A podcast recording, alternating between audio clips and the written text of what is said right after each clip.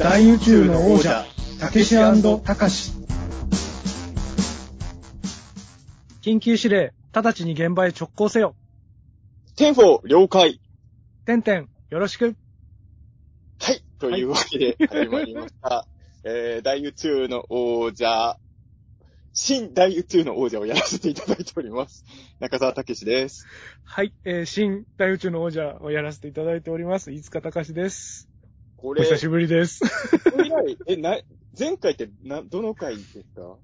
そう、配信したのは今年の1月で、あの、僕の結婚生活会みたいなやつなんですけど、あれでも撮ったのってもうちょっと前そうなんです、その、撮ったのが去年の5月とかなんで。ま、丸1年そうぐらいなんですよね。だから、ま、収録は今年初ですよね。初ですね。今年初どころか1年半ぶりぐらいの収録なんですね。1年と、そうですね。う空いちゃいましたね。あの、もちろんね、大宇宙のじゃ関係ないとこで喋ってることはあったんですけれど、なんか本当、そうなんですよ。天保了解っていうの久々だなと思って。ね、その、はいちょっとやり方ちょっと忘れちゃって、このテンション、どんなテンションでいつもやってたか忘れちゃったんですけれど、まあはい久々の大宇宙の王者ということで、もう本当まさに新大宇宙の王者会というね、はい。えー感じで。ということで、えー今回のテーマは、えー新仮面ライダーへの期待を語る。どう、どうでした？新仮面ライダーの予告編は。予告編は、そうですね。はい、僕はあのー初代の仮面ライダーのあの、マスク、ヘルメットから、あの、はい後ろから毛が出てるのが、すい、ごい好きだったんで、うんなんか、あの、初代よりもだいぶ出てたじゃないですか、いっぱい。そうですね、だいぶ出してましたね。うんあだから、あ、これは期待できるかもしれないなと思った次第ですけど。なんかあの、はい線路とかでね、線路の前で仮面ライダーと浜辺美波さんが会うとことかも、なんか式日っぽくてね、なんか、うん。まあ、安野さんっぽい絵で、うん、なんか、面白そうだなと思いましたけどね。そうですよね。そう。まあ、新仮面ライダーにってことはそんななさ、なさそうってことはないんだけど、なさそうではないですけどね情報がま。だないからね。そうそう、まだまだあれですもんね。その前に公開されてた動画とかも多分本編と絶対関係ないやつですもんね。あの、主題歌と一緒にやって主題歌と一緒のやつとかは。あれ見たときは僕全然期待できないなと思ってたんですけど、はいあの、この間見た予告見たら新仮面ライダー楽しみな気持ちが。う出てきん。あの、やっぱ最初の、まあ、オタクとしてはね、わかるんですけど、あの、仮面ライダーの歌に合わせて、オープニング再現みたいのって、まあ、散々オタクがやってきたことだから、特に新しいそこで受けるものって別になかったじゃないですか。でも、あの、今度の予告編見たら、あ新しい仮面ライダーが本当に動いてるんだなっていう感じがして、一気にワクワクは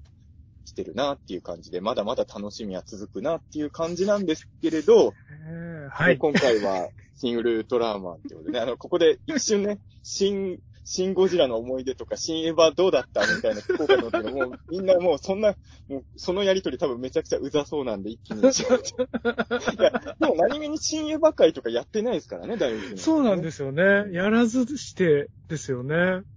そうなんですよ。だからあの、僕があの、アスカとケンケンはくっついてないっていう話とかをここでやれてないんですよ。あの、ほら、ホズミ君が全然エヴァ通ってないんで、はいはいはいはい。ピーターン通信の方でもエヴァ会はやれない。やってないんですね。そっかそっまあか。、ホズミ君は全然エヴァ興味ないんで、はいそう、そうなんですよ。あの、新ウルトラマン会はもうピーターン通信で撮ってるんですけれど、あの、ホズミ君は別にその、いわゆるあの作品ファンとかそういうところは一切ないので、うんうんうんそううん。だからエヴァンゲリオンの話できる人っていうのが意外といなかったり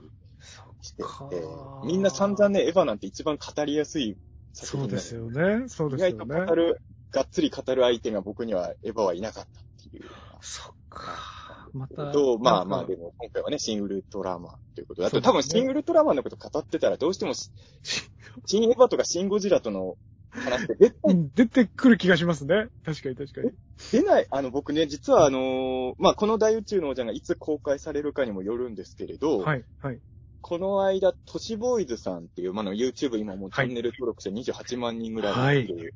すごい人たちなんですけど、あの、一緒にシン・ウルトラマン見てきて、はい。あの、僕は3回目だったんですけれど、で、都市ボーイズ2人組で、えー岸本さんっていう人は2回目で、林さんは本当初見だったんですけれど、はいはいはい。で、見終わった後に、都市ボーイズのチャンネルで、シン・ウルトラマンの感想会を僕ゲストで実は撮ったんですよ。はいはいはいはい。これ、今、第一のじゃ撮ってる時点ではまだ公開してないんですけれど、で、その時に、あの、YouTube だし、いつものノリで、20分でシン・ウルトラマンの感想会やり、20分ぐらいでやれたらいいなって言われたんですよ。はい。で、シン・ウルトラマン20分で語るのって、うん。かなり無理があるかなとうん思って、うんうんうん。で、なんで無理があるかっていうと、これはあの、別に特撮オタクじゃない都市ボーイズの二人と喋っててすごい分かったんですけれど、はい。早瀬さんとかは、シン・ウルトラマンの感想を語るときに、シン・ウルトラマンっていう映画の感想なんですよね。はい。はい。ではい。はい。僕とかは、まあ、いつかさんもきっとそうだと思うんですけれど、はい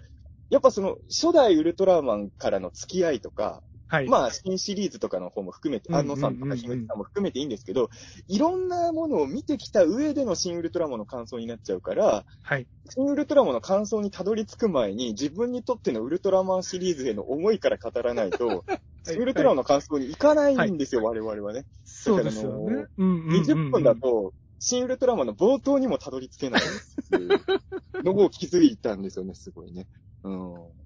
実際、実際、その、ネタバレにならない程度でいいんですけど、どん、どんぐらいになったんですか、こう。結果的には、やっぱはい20分無理だったんで、途中で、あの、はい林さんが前後編に分けようって言ってくれて、なるほど、なるほど。現場では50分ぐらい回したんですけはい、れど、はい、はい、はい。でも実は僕はそんなにだからシン・ウルトラマンの本編の話多分してないんですよね。はい、はい、やはい。っぱり、はい。うんただ僕も、正直言うと今まで散々もうシン・ウルトラマンの感想、すでに僕いろんなとこでもうしてて、はい。あの、自分でやってるあの、ユーマオカルトチャンネルっていう、ユーマの情報を発信する YouTube チャンネルなので、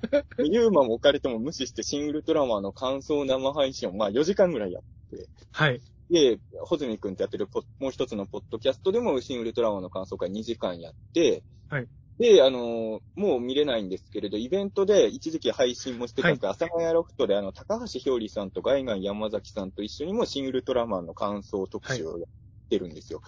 で、この間、都市ボーイズさんのところでも撮ってきたんで、もう、はいシン・ウルトラマンの感想、散々もう僕は語っているので、はい。今日は僕はもうね、はい。どっち、でも、でも実は今日は僕にとって大事で、はい。はい。今日はもういつかさんの感想を聞きたいなと思って、はい。はい。はい。はい。はい。聞き役中心でいきたいな。いどうですか？や、そっか、だって僕、でも、あれなんですよ。僕、こう、収録はしようっていう話はしてたじゃないですか、大宇宙の。はいだ。から、ちょっと中澤さんの感想をあんまり先行して聞いちゃうのも、あのーもったいないなと思って、ちょっとこう、各種、あの、ピータン通信とか、まだ聞いてない状態なんですよ。ああ、そうなんですね。そうなんです。なので、ちょっとじゃあまあ中澤さんのはい、あの、総括とかでもいいんですけど、はいなんか中澤さんがどんな風に捉えたのかとかは、お聞きしたいな、みたいな気持ちではあるんですけど。なるべく簡単に、あの、シン・ウルトラマンの冒頭のウルトラ級ダイジェスト風に語れたらなとは思うんですけど。めちゃくちゃコンパクトじゃないですか。いや、あの、でもね、僕散々今までいろんな人とシン・ウルトラの話をしてて、はい。まあ、例えばね、ガイガン山崎さんとかみたいにすごい濃い、まあ、めちゃくちゃ濃いオタクの人と話すのも楽しかったし、都市ボーイズさんみたいに、まあ、ライトというか、うんそういう時に、早田の奥さんも一緒に見に行ってたんですけど、はいはいはい。奥さんの方はまずウルトラマン自体見たことなかったんです。おー、いいですねだかウルト。ラマンがどういうキャラなのかも知らない人との感想を聞いたりするのもすごい楽しかったんですけれはいど、はい。でもやっぱりそういう意味で言うと、飯塚さんってちょっと特別というか、あの、飯塚さんと新ウルトラマンの感想するの楽しみだったの理由はやっぱり大きく言って一つあって、はい。だって飯塚さんは、ウルトラマンの人の戦友じゃないですか。言っていただいてますからね。斎藤匠さんから、戦友ってコメントいただいてる人じゃないですか。だから僕は、この、この回の、あの、タイトルは、はい斎藤匠の戦友が語る新ウルトラマン感想にしてほしい、それはもう嘘じゃないから、そうじゃないですからね。斎藤匠さんが戦友ってことは、ウルトラマンの戦友ってことは、もう飯塚さんはセブンみたいなもんですよ。ウルトラマンから戦友って言ってもらってんだから、飯塚さんは。光栄なことですけどね。僕もいろんな人とシン・ウルトラマンの感想を散々してるけど、斎藤匠さんとこんな親しい人と感想は、はいまだ一回も語ってないので、はい、はい、はい、はいこれ。はやっぱり気になりますよね、どんな感想を持たれたのかは。やっぱり他の人とは絶対違う視点で見てると思うんで、はい。うん、そこをお聞きしたいな、うん、うん、うん、うん。そうですね。え、じゃあちょっと、ざっと、僕の方から言っても大丈夫ですか、あの、いやセブンやっぱりセブンいつか、セブンからまず。自分から、おこがましいですけどね、セブン。いや、でも本当に、上映前から、あのーまあ、斎藤さんがウルトラマンになる人だぞと、はい。なった時から、ちょっとやっぱ僕の中で異様な緊張が、だって、飯田さんは自分の撮った作品で斎藤さんにヒーロー役もやってもらってるじゃないやってもらってますね。つまり、樋口さんといつかさん同じことやってるわけですよね。同じこと斎藤匠さんにヒーロー役をやらせてる監督同士なわけでしょ同士これはもう、いつかさんが新ボーンフリーを取る伏線ですよう。わー、撮りたい。そうなんですよね。で、加えて、あの、劇場版のオトッペうんとか、テレビ版のオトッペで、西島さんも出ていただいたりしてたりとか、劇場版で演出させてもらったとこもあって、そうか、斎藤さんだけじゃないのか。そうなんですよね。なので、こう、劇場版オトッペにゲストで来てもらったお二人がこう、ヒーローだっていうところとか、なんか、すごい、絶対僕らと違う視点で見ちゃいますよね。れそうなんですよね。だからもう本当に、こう、素直な感じで言うと、こう、なんですかね。あの、オラガ村のこう、人が大統領になったみたいな感じで言ったら変ですけど、こう、まあ、勝手に斎藤さんのこと身内っていうのもあれですけど、そうだから。いや、メガ、メガ3も十分もう大国ですけどね。ポケットヒーローメガ3はニューヨークみたいなもんですけどね。うんいや、だから、こう、まあ、せっかくそんな、あの、一大イベントというか、なの、だし、樋口さん、こう、今回、こう、ドカンと、ちゃんと監督って出てるじゃないですか。はい。だし、こう、葬式というか、脚本とか安野さんだし、みたいな、こう、素敵なメンバーが揃ってるので、なんかこう、変なことにならないでくれたら嬉しいなって言ったら変ですけど、こへまあもちろんっていうのは、あの、映画が微妙な出来だったらどうしようってことですか？う、どうしようってことですね。その、まあ、映画って絶対成功するわけじゃないじゃないですか、こう。ね。それはそうそう。だから、それは痛いほど分かってるので、で、また、こう、そうですね、シン・ゴジラがあって、シン・ウルトラマンとか、こう、新シリーズの、間違っても失敗できないみたいなことも、プレッシャーも多分作ってる方たちもそうですね。あったと思うので、なんかそういうその、純粋なウルトラマンファンとか特撮ファン、あとこう、出てる方と関わったもの、であとはそのか、何か作品を監督として、世に出す側とか、なんかいろんな気持ちがない混ぜになって、うん結構ぐちゃぐちゃになっちゃってたんですけど、で、結果として、僕も初日の朝の会に行ったんですけど、はい。あのーこう新ウルトラマンのウルトラマンうんが、もう、なんですかね、こう上映前は、こう、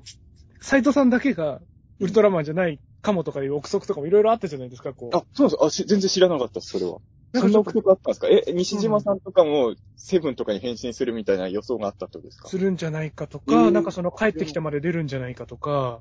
なんかいろいろこう帰ってき、たウルトラマン出るかもっていうのは、あの、僕の YouTube のスタッフやってる菅光陽くんが予想してましたね。そうなんですよ帰っね。てきた、あの、マクドナルドで、はい。ウルトラマンと帰ってきたあはいはいはい。コラボあれは、で、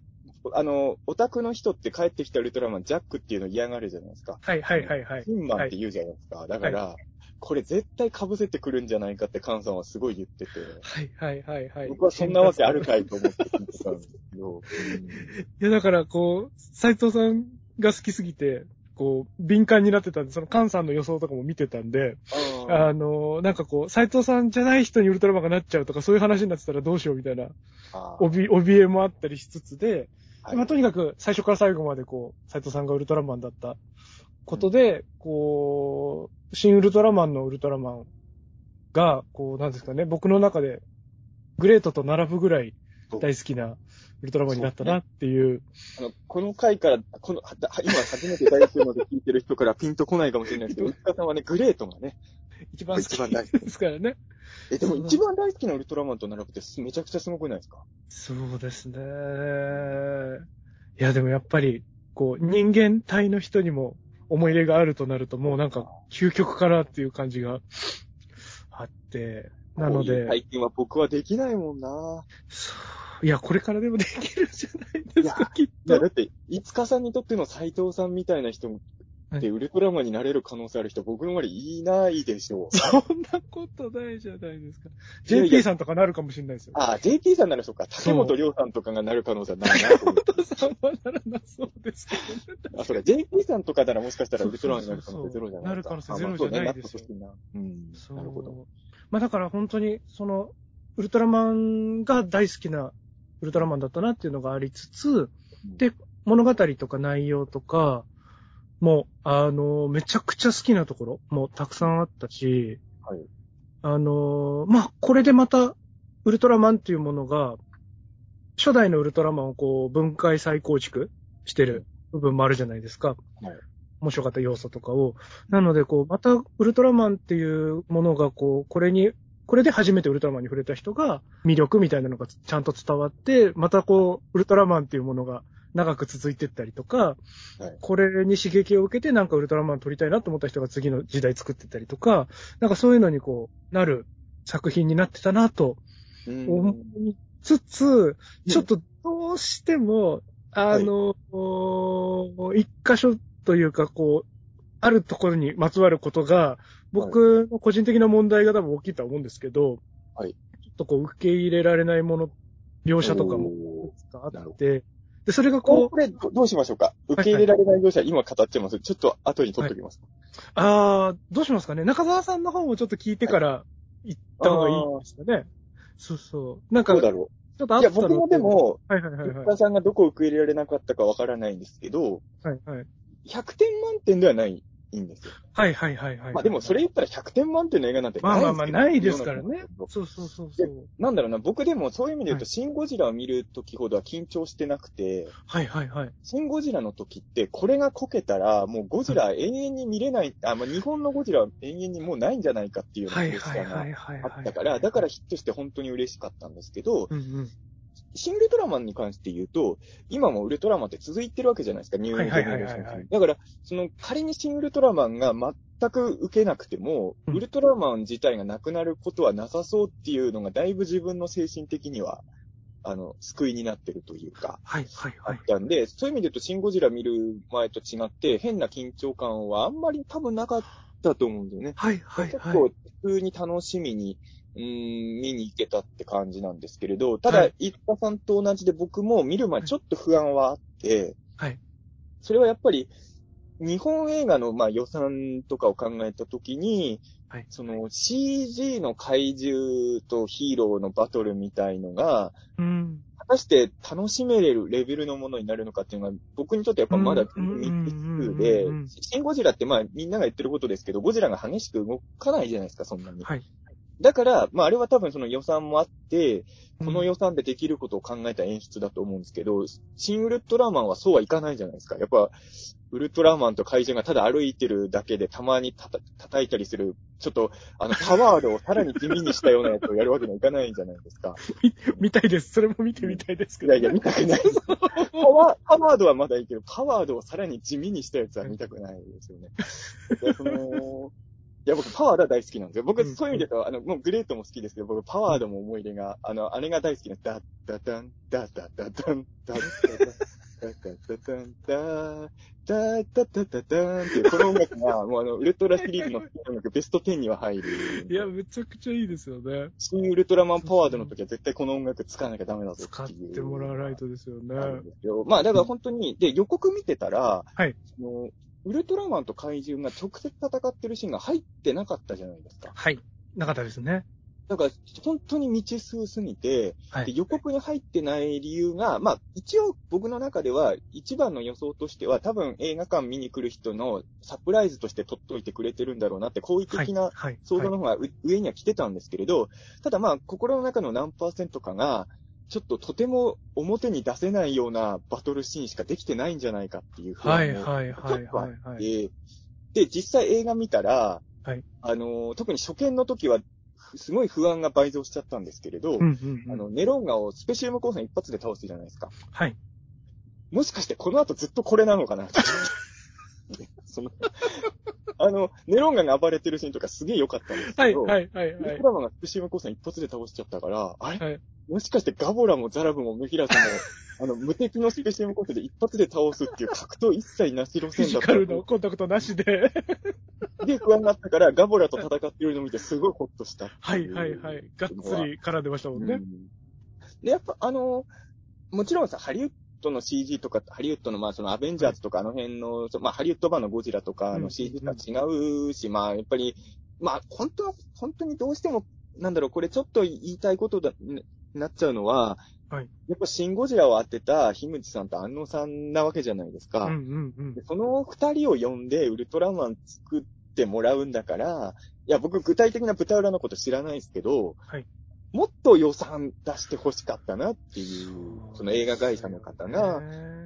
その実際、まあ舞台裏のこと知ってるわけじゃないから、予算のせいでどうなったかどうかわかんないんですけど、その後半とか、あの、本当に低予算の映画みたいに登場人物がもう限られた人物だけでやるじゃないですか。うんその屋上とかでももう本当に長澤まさみさんだけが斎藤さん見送ったりとか、はいなんかへ平成ウルトラマンのもう本当にティガとかガイアの頃だったらもう民衆がわーって集まってウルトラマン見届けたりするじゃないですか。なんか、でそれこそシンゴジラとかだと会議室のシーンもシンウルトラマンよりやっぱ人いっぱいいたじゃないですか。いましたね。なんかその特撮動向じゃなくて本編部分で見てても、もしかしてシンゴジラほど予算もらってないのかなって、まあ、実際のところはわかんないけど、まあ見てて、もっと予算あったらもっといろんなことできたんじゃないかって、やっぱお客さんがやっぱ思っちゃったな、確かな。あ、お客さんっては僕は思っちゃったんで。そういう意味で言うと、なんか映画会社の人はこの二人にもっと託してほしかったなっていう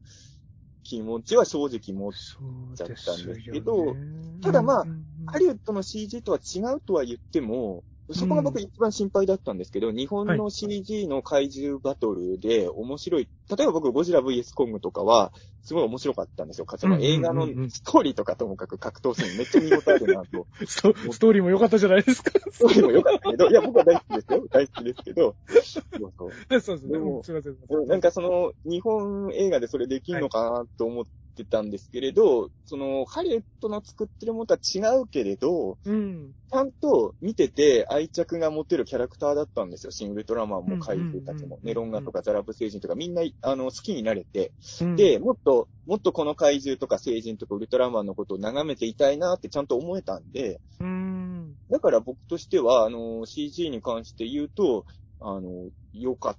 たかなとは思っていて、ううんん、特に最初の方の CG はみんな良かったなと思って、ネネロンガとか、、うんうんううん。ん、ザラブとか、なんか、なんか不思議なもんで、これあの、順撮りの映画で、CG の映画でなんでそういうこと起こるかわかんないんですけれど、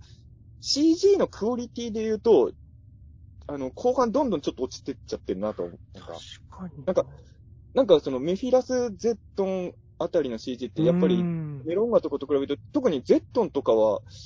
あれってちょっと思ったんですけど、うん確かに確かに。まあ、ちょっとその宇宙空間にいるから比較対象とかが、うん。景色がないからっていうのは加味したとしても、ちょっとこう、そうですよね、パキッとしすぎてるかなっていう感じはありましたよね。まあ、まあ、ちょっと、たただとは言っても、まあ、良かったし、あと、うんうん。なんかこの映画って前半と後半で結構内容ガラッと変わってると思うんですけれど、初見の時は前半が圧倒的に好きだったんですけれど、今のところ僕一応3回見に行って、はい。あのー後半部分に関して言うと2回目3回目とどんどん好き度が増してうん。ますね。だから、正直初見の時は、と、と、中盤まですごい好きだったけど、後半ちょっと乗れてない自分も感じてたんですけど、はい。はい。2回目、3回目見たら、そんなことなくて、に特に2回目見たときは、そのウルトラマンとゾーフィーの会話とかが、はい。あれ、こんなにいいやりとりしてたっけかなって2回目の時感動した。初見の時はぜ、あの、正直初見の時は、はい。ああ、オマージュしてんな、ぐらいの感じで見てた そうよ。だったんですね。そうかそうでもか。2回目見たら、あそこの会話、うんあれ、こんないい話やりとりしてたんだと思うんって。で、これだからオタクの良くないところで、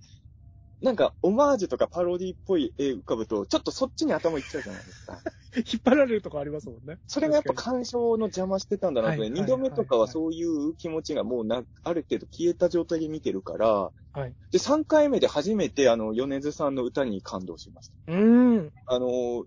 3回目はあの歌流れた瞬間、あ、この歌いい歌だなと思って、あの、初見2回目の時は、全然あの、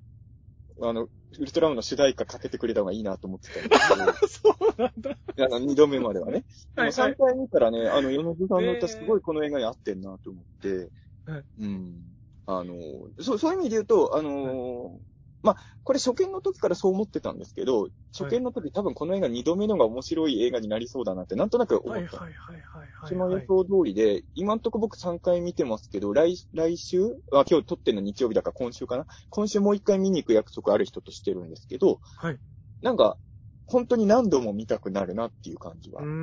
うーん。ありますね。なんか、なんか言葉難しいんですけど、はい初見の時はいい意味で特別なものを期待しすぎてたというか。なんか今は、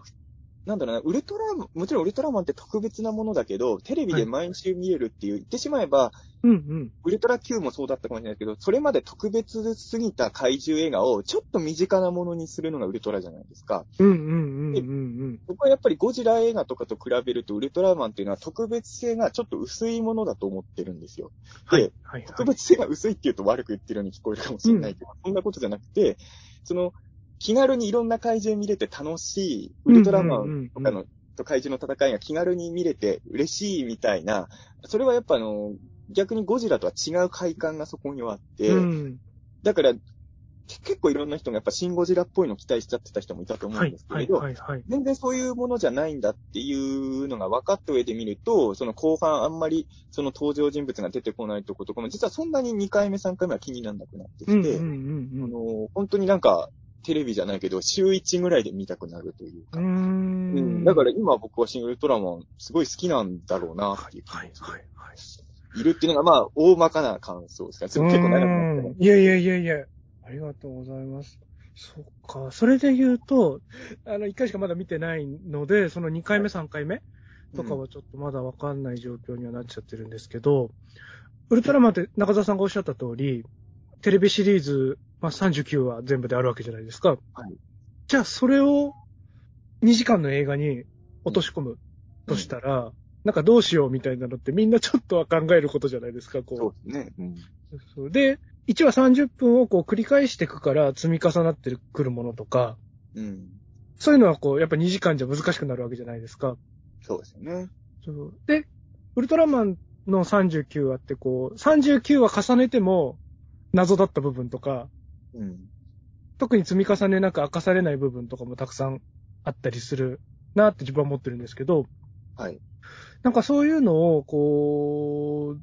どういう風に再構成するのかなとか、うん。かといってその焼き直しにならないために新しい要素とかも入れるわけじゃないですか。はいその技術とかも変わってるし、時代も変わってるので、だからそこをどういうふうにこう、樋口さんと安藤さんのコンビがどういうふうに仕上げてくるのかなっていうのをすごい期待してたんですけど、はい。なんか構成は僕は完璧に近いなと思って、あ、本当ですか？はい。あの、まあ、もちろんどの怪獣が出るとか、どの宇宙人を出すかとか。そういうのは、あの、みんなそれぞれ思い入れが違うから、うん。賛否あると思うんですけど、その、そこは賛否のピンをちょっとある。そうそうそうそう、そこ、うんそこが、そこはか、え怪獣とかのチョイスが完璧だとは言わないですけど、それはそれぞれだから、はい。完璧って答えはないものかなと思うんですけど、その、何ですかね、ウルトラマンが、こう、地球人と、まあ、初代なの、テレビの方で言うと、はい。あの、早田隊員をうっかり事故って殺しちゃって、うん、で、申し訳ねえなって言ってこう合体して、で、それからこう、ずっと、なんやかんや特に何を考えてるかわからないまんま、ずっと毎週守ってくれるわけじゃないですか、こう。うん。最初に早田と同同化した？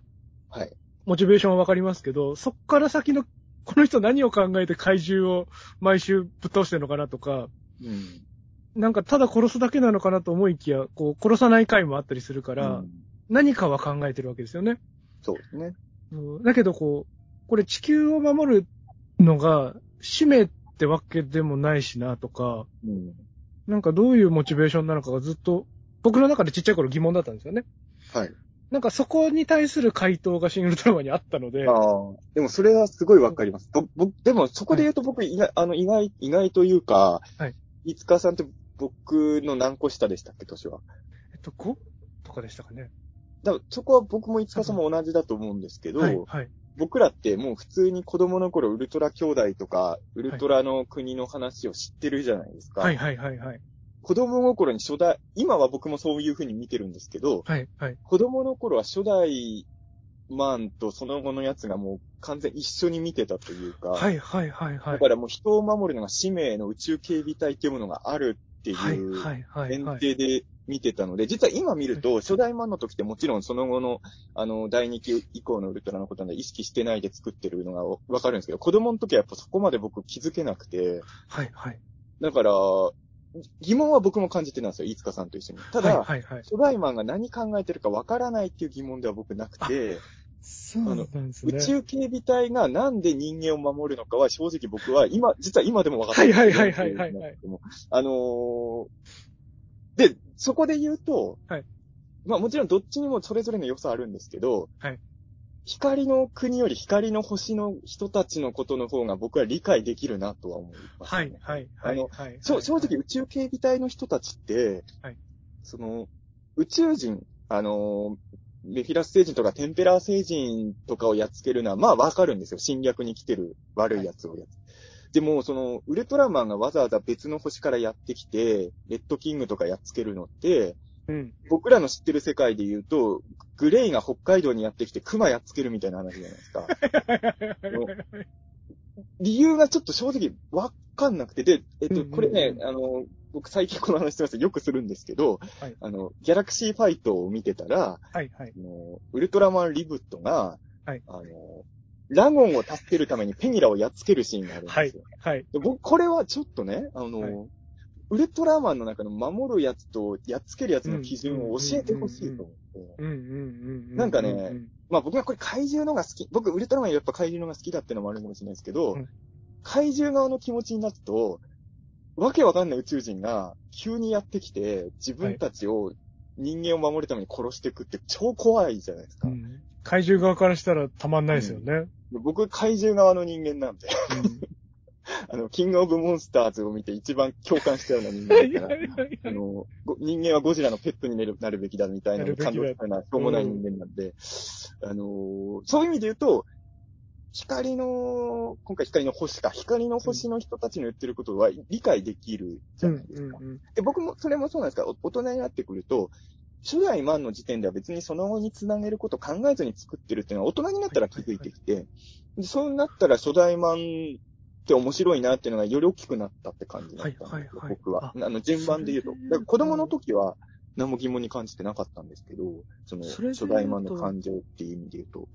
僕多分、ちょっと多分、頭がちょっと弱かったのかもしれないんですけど、前の方のシリーズは光の国じゃないですか、こうみんな。はい光の国からこうウルトラマンたちが来てるよみたいな設定が積み重なっていくわけですけど、なんか、あの、それで再登場するウルトラマンって、初代のウルトラマンよりスーツが綺麗だったじゃないですか。はい、綺麗ですね。だから、なんか別の人なんだと思ってたんですよね。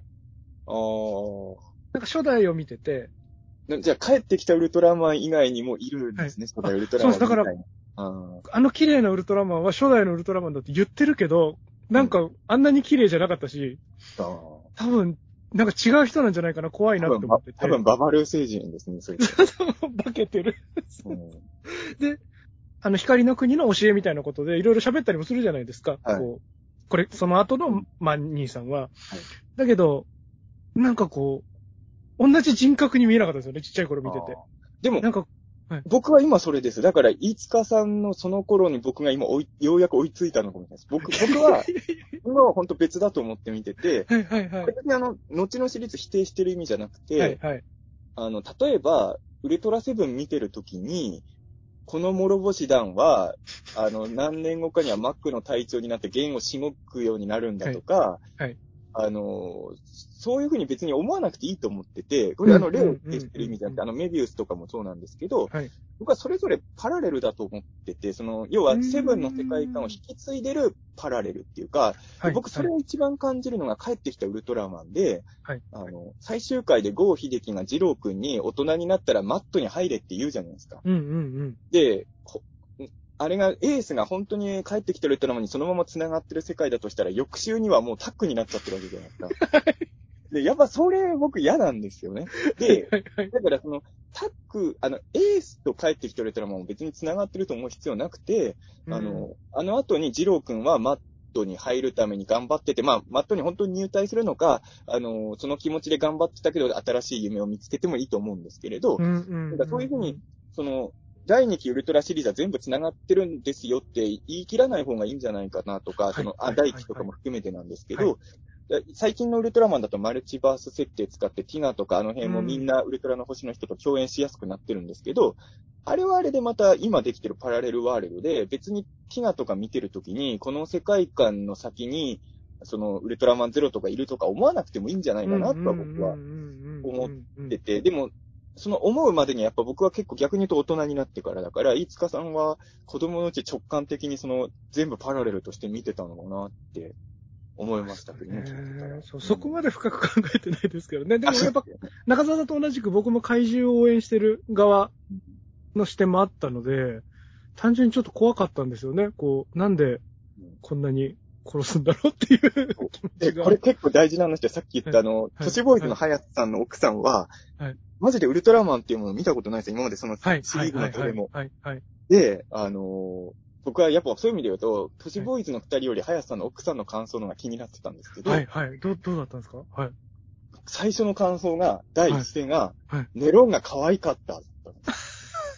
これ正しい感想なん で、ネロンガが可愛いから、ちょっとウルトラマンにイラッとしたって言ってる。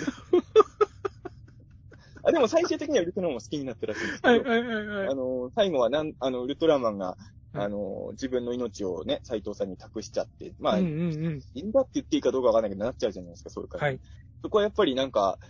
あの、例えば、同、同化したままで地球にゾーフィーが返してあげるとかできなかったのかなとかいうぐらいウルトラマンを感じるようにはしてたんですけど、うん、うん。ただネロンガはめちゃくちゃ可愛かったから、あの、かネロンガ倒さなくてもいいのにと思ったらしいですよね。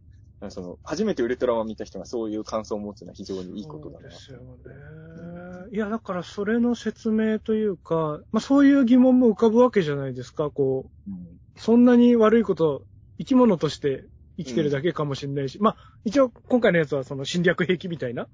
設定になってましたけど、でも、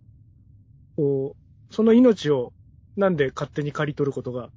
許されるのかなみたいな疑問もこう なんか今回の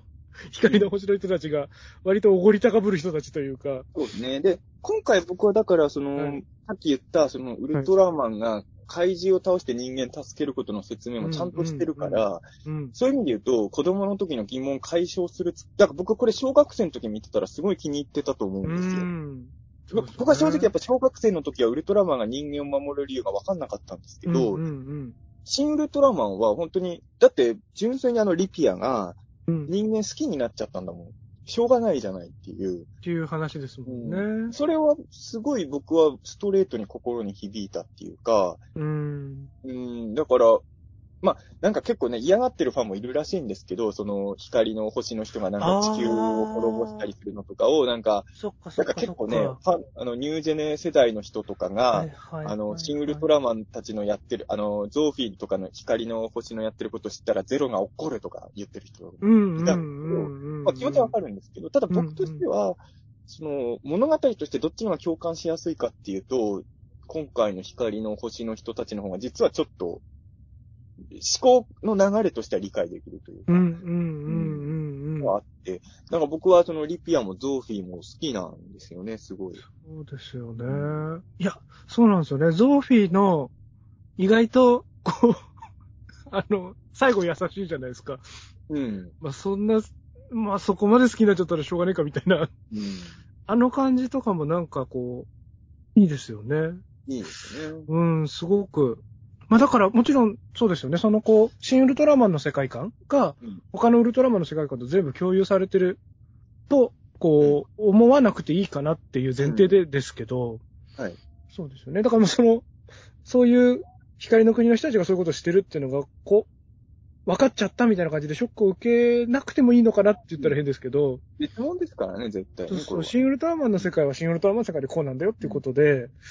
いいのかゾな？ゾーフィンも元ネタいろいろあるのはもちろんはい僕はいはい。ますけど、はい。あの、とはいえあれ、なんでわざわざゾフィーじゃなくてゾーフィンにしたかっていうのって、まあ、うん。もちろん元ネタのこともあるんだろうけど、僕は別にそういうオタクの遊びとかじゃなくて、うんうんフィーをあの役で出したらさすがにショック受けるファンもいるかなって気遣いだと思ったんですようんね。だからわざわざゾーフィーっていう、まあ、ある種オタクのネタみたいなのを持ってきたのかなっていう。そうですよね。ただちょっとやっぱカラーリングだけは、なんかあの、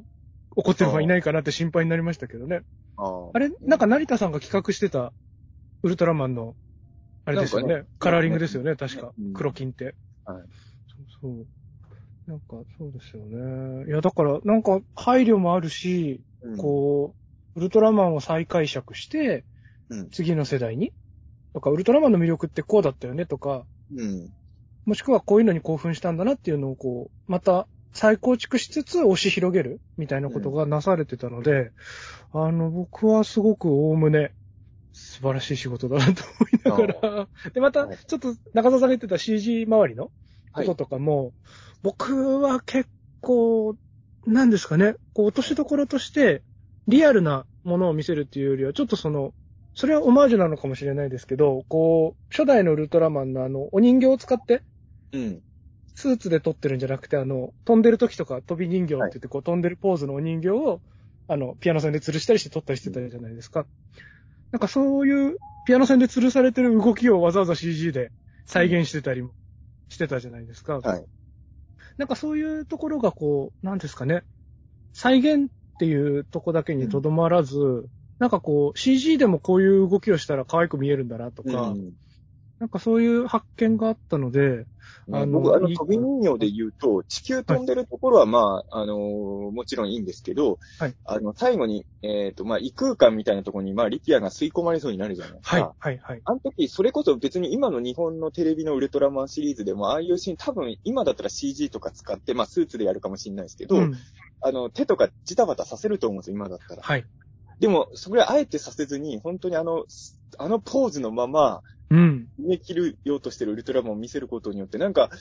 なんかあんまり普普通の映画では味わえない感動があるといううか、ーん。なんだろうな、まあ、ちょっと違うかもしれないですけど、あの、本当の意味でのトイストーリーを見たような、トイストーリーのトイたちは、もうトイじゃないじゃないですか、あの人そうですね。おもちゃの可動域を超えて動けますもんね、割と。シン・ウルトラマンのあの、最後のリピアが吸い込まれるシーンって、マジで、あの、これこそ本当のトイストーリーなんじゃないかなと思って、僕は、あの、特に2回目以降、あのシーンめちゃくちゃ感動するんですよね。うん。なんかそこの使い分けとかもすごく良かったなと思ってて。うん。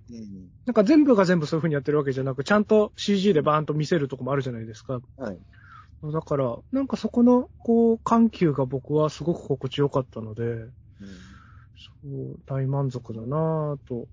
僕はまあね、石田さんもね、よくご存知の通り、あの、成人より怪獣のが好きな人だから、まあちょっとそこに対して言いたいことないわけじゃないんだけど、うんうんうんうん。とはいえ、やっぱり、あ、もちろん成人も好きなんで、はい。で、やっぱりね、あの、3度見て思ったのは、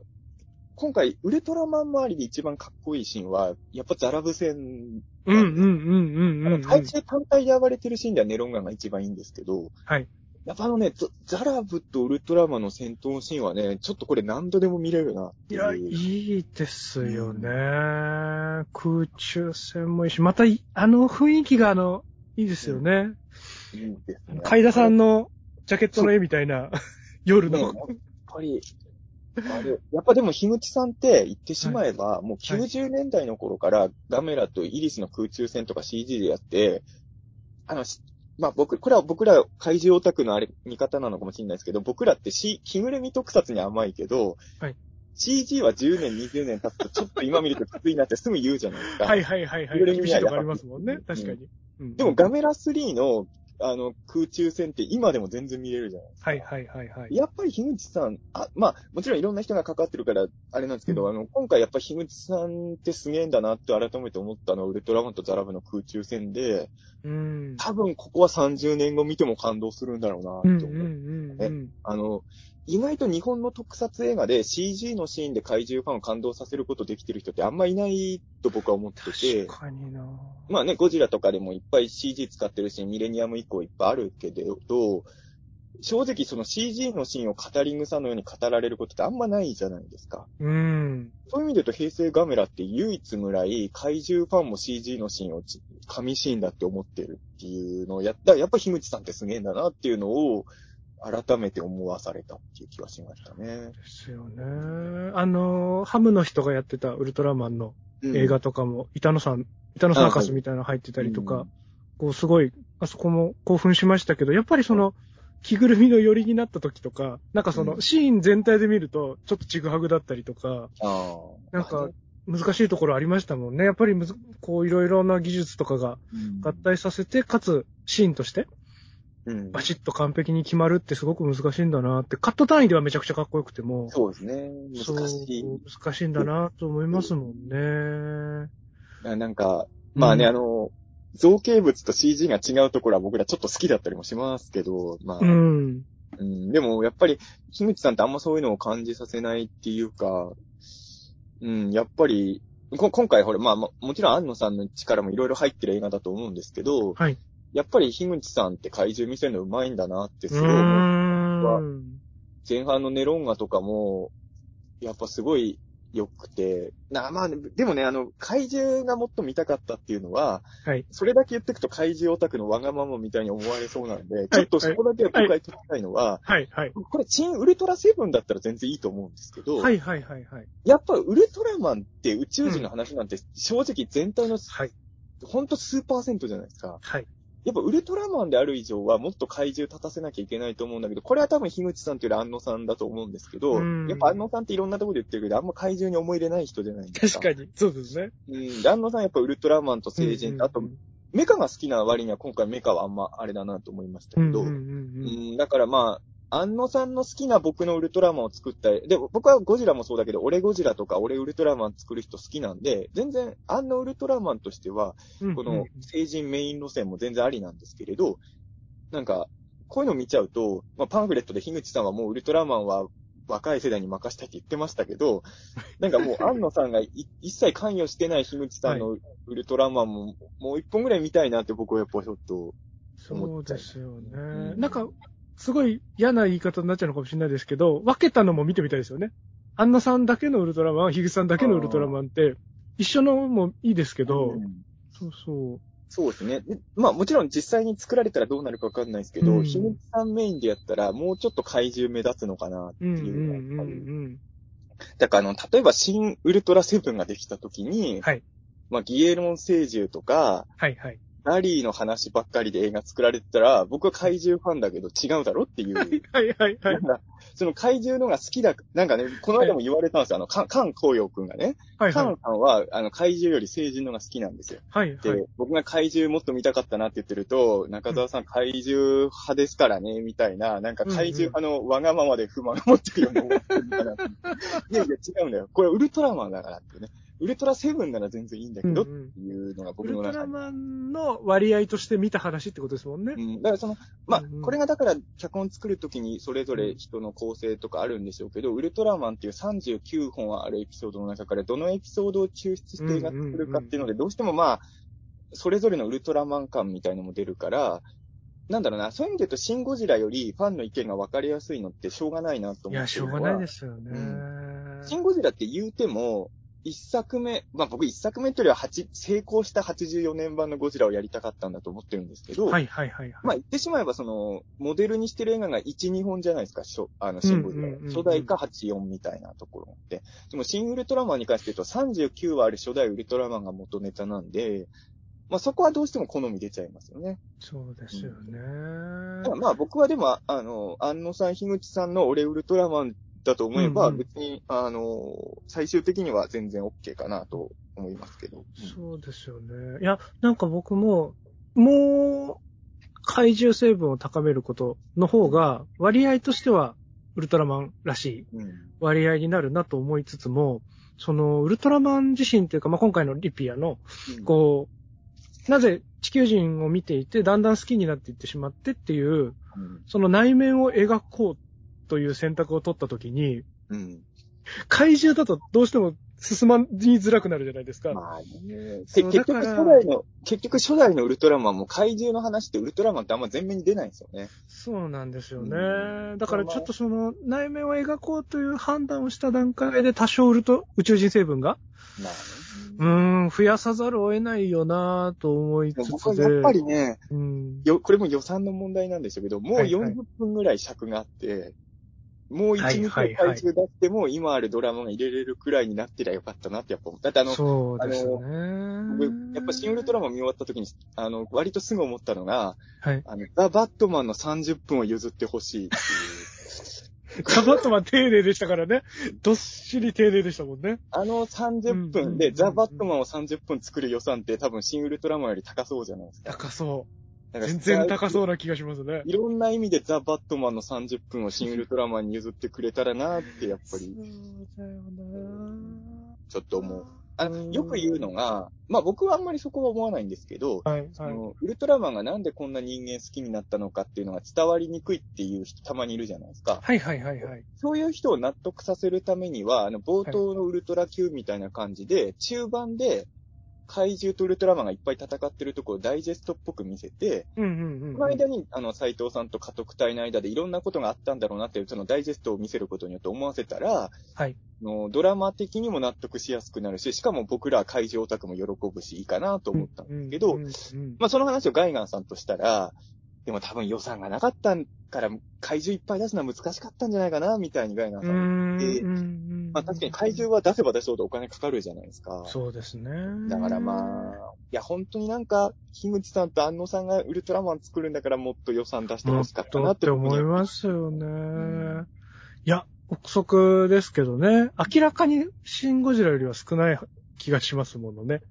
まあ、み、見てる感じで言うとやっぱシンゴジラの方がか,、うん、かかってるように見えますよね。見えますよね。人とかロケーションとか。うん。まあ、あとはその CG も、あの、ビルとかの半端なかったじゃないですか、最後の。うん、とか。そうですね。そうそう。だから。やっぱり、まあ僕わかん、まあシングルトラマンってでも一応東方じゃないですか。はい、はい。その辺よくわかんないけど、まあでも東方って昔から、なんだかんだってゴジラは大事にしてるって気も気がして、僕からすると。はい。あの、それこそあの、ゴジラファイナルウォーズの時とかも、あの時期のゴジラってのは工業的にはうまくいってなかったわけじゃないですか。うんうんうん、うん、で、その VS シリーズみたいにうまくいってる時ならわかるんですけど、工業的にもう厳しいからゴジラでやめようっていう時に、普通だったら予算あんま出してくんないじゃないですか。はい。でも最後だからって言ってめちゃくちゃ予算出して多額の予算を出してましたもんね。やっぱ東宝ってゴジラに優しいと思うんですよ、僕はね。で、その、なんか、ウルトラマンにもやっぱその優しさがもっと出してくれる人がいればなって、やっぱね。そうですよね、うん。と思っちゃったな、まあ正直な。うん。最、最悪もう CG で作れないんなら、はい。なんだろう、もう写真集でいいんじゃないですか。その、アルバムを見てるシーンを入れるんですよ。大変だったね、アルバムを見てながら、あの、ギャギャンゴとかと戦ってるところの写真一枚が、写真一枚で。にめくったらゴムラと戦っててとか、ゴムラ強かったねとか、長澤まさみが言ってるページ。写真でごまかすっていうはいはいはい。直接動いてるとこ出せないんならっていうね。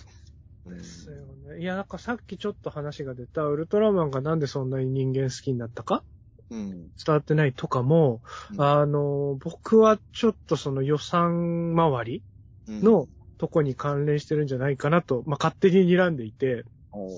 あのー、まあ、人間パートの、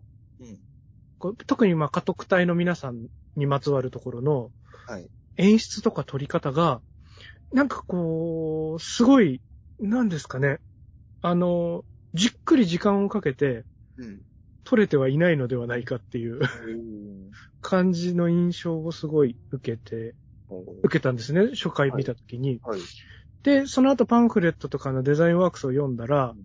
とにかく同じお芝居を、いろんな角度のカメラを、で、いっぱい撮って、それを編集でこう繋いでいくみたいなやり方をしたっていうふうに書いてあったんですよね。ありましたね。うん、そう。なので、なんか、やっぱり、ここではこういうことがお客さんに伝わるように、言葉と動きで、あとアングルとか、その切り方で、照明とかの切り方で伝わるようにっていうのをこう紡いでいくと、それぞれの個性が違うんだなってこととか、なんかそれぞれが響き合っていってるんだなとか、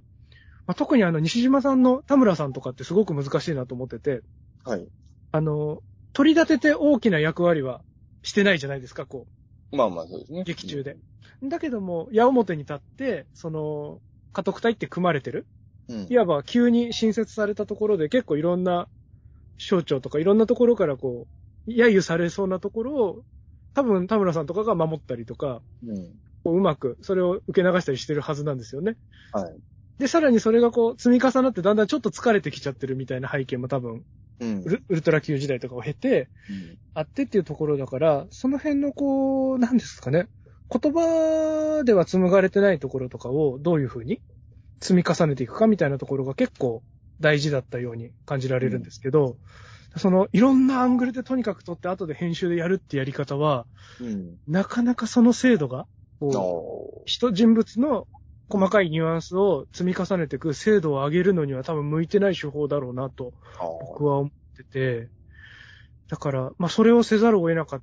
た事情なのか、なんかこう、スケジュールとか、あとはまあコロナ禍とかもありますよね。なんかいろんな都合とか本。編撮ってる時はコロナなってないですよね、シングルトラマン。あ、そうなんですね。そうなんはですね。はい、うん間違ってたら申し訳ないですけど、えっとそっ、かそっか。シングルトラって本編部分はかなり早めに撮り終わってて、そうなんですね。CG とかの作業はその後ずっと続いてたって、確か結構、まあ全部ではないかもしれないけど、かなりのシーンはコロナ禍前に撮ってたって聞きます。前なんですね。うん。そっか。僕が今言ったこととかもうるせえよとしかなんないと思うんですけど、いやいやいや実際やられてる立場のアング方とか。ルに関して言うと、はい。僕初見の時は別にあの、いいとも悪いともそんな思わなかったんですけど、二度目以降だと、はいやっぱいろんなアングルがあると飽きないなとはちょっと思いうんうました。んうんうん。あの、ややっぱり、なんだろうな、まあちょっと説明が多いじゃないですか。はい、はい。はで、い説明のシーンとかが結構多い映画だから、いろんなアングルがある、うん、多分、いろんなアングルがないと結構もしかしたら単調に感じちゃうのかなっていう感じがして、あの、初見の時は、まああの、そんなにそこ良くも悪くも感じてなかったんですけど、何度も見ていくと、いろんなアングルで撮ってるところが、あの、退屈させないで持たせてくれるのかなっていうふうには思いましたけど。そうですよね。いや、でも、致しかゆしな気もするんですよね。なんか。iMAX で見るとやっぱりね、iPhone で撮ったところが画質変わってんのはやっぱわかります、はいはいはいはい。まあそうですよね。がないとこで見たときはそこまで気づかなかったんですけど、うんうんうん気になる人はそういうとこも気になるかも。そうですよね。で僕はそれ好きな方なんですけど、でもやっぱりこう細かくいろいろ、いろんな絵も違うし、機材も違うし、こう、それを細かくやっぱ切り刻めば切り刻むほど、こう、飽きずにリズムはできますけど、こう、人の感情とかのこう流れとかはどんどん分断されていっちゃうのかなとは思ってて、そう、だから致しかゆしたなと思いますよね。僕そこ行くとね、あの僕、いつかさんよりガキだから、真面目な話いいですか？真面目な話。もちろん、ちょっと、ウルトラマン、今回の新ウルトラマンに関して言うと、はい、はい。ウルトラマンと怪獣のことで頭がいっぱいで、はい。あんまり人間のことを、いや、マジでね、いや、なんとなく話してて気づいたかもしれないですけど、僕さっきから斎藤匠さんとか長澤まさみさんって言ってるじゃないですか。はい。いや、一応、思い出したと思えば、上永真司とか浅見さんとかわかりますよ、もちろん。はいただ、はいはいやっぱり、その、ま、パッと出てくるのは役者さんの名前だし、はい、はい、はい。でさっきから僕の感想聞いてて、いつかさん気づいてると思うけど、僕大体怪獣とウルトラマンの話してるじゃないそうですか。ですね。あの、3回も見てるんだけど、人間おまけになっちゃってて、そのだから、いつかさんみたいにこういう風に撮った方がこのキャラクターのお芝居伝わるようになったんじゃないかっていう、そんな大人の視点で僕見てなくて、あのシーンの怪獣はかっこよく撮れてたな、でも Z はもうちょっとかっこよく撮れたんじゃないかなとか、うんうんうんうんそういうとこしか正直感想が出てきてないっていう申し訳なさがいやいやいやいやいやいや。いや、ありますね。もったいないなと思っちゃうんですよね。うんすごい贅沢なことなんですけど、怪獣とかウルトラマンがめちゃくちゃ、まあもちろんその、いい、いいところに行ってるじゃないですか。うんいいとこまでは絶対食い込めてると思うんで、うなんかそれを、そのだから人間パートとかもちゃんと援護射撃というか、うんより、あ、でもね、僕そこで言うと、あの、人間パートも、あの、足引っ張るほどのものは感じない。うんうんうんうん。要は、僕はね、よあのーやっぱドラマ部分、あの、よくさ、なんだろうな、全部もうウルトラファイトみたいに特撮シーンだけ見せりゃいいよっていう人もいるじゃないですか。僕はそれは、過激派の方もいらっしゃいますもんね。よく洋画と、あの、海外の怪獣映画とかでも、まあ僕が語学が堪能じゃないんで、はい、あの、やっぱ字幕か吹き替えじゃないとやっぱ見れないですよ。で、別に怪獣ものなんて、あの、何、セリフ何言ってるかなんて分かんなくたっていいじゃんみたいに言ってくる、ま、オタク友達いるんですけど、いやいやいやと思って、やっぱドラマは大事だと思ってるんですよ。で、そういう意味で。味わい深くなりますからね、うん、全然。やっぱ怪獣映画とかウルトラマンとかで何本かやっぱ僕は、特撮はきっといいんだけど、この登場人物がどうしても好きになれないのが、うん、この映画をマイナスにしてるなっていう作品は僕の中にもやっぱ何個かあるわけですよ。はい。そういう意味で言うと僕はシン・ウルトラマンはもちろん怪獣ウルトラマン中心に見てるけど、あの、人間側の人嫌いになったりとか全然ないし、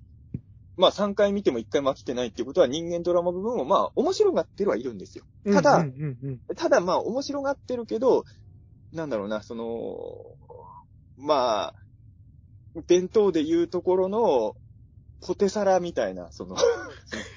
から唐揚げとかハンバーグにはなってなくて、まあ、ポテサラもやっぱあるといいよねっていう。はいはいはい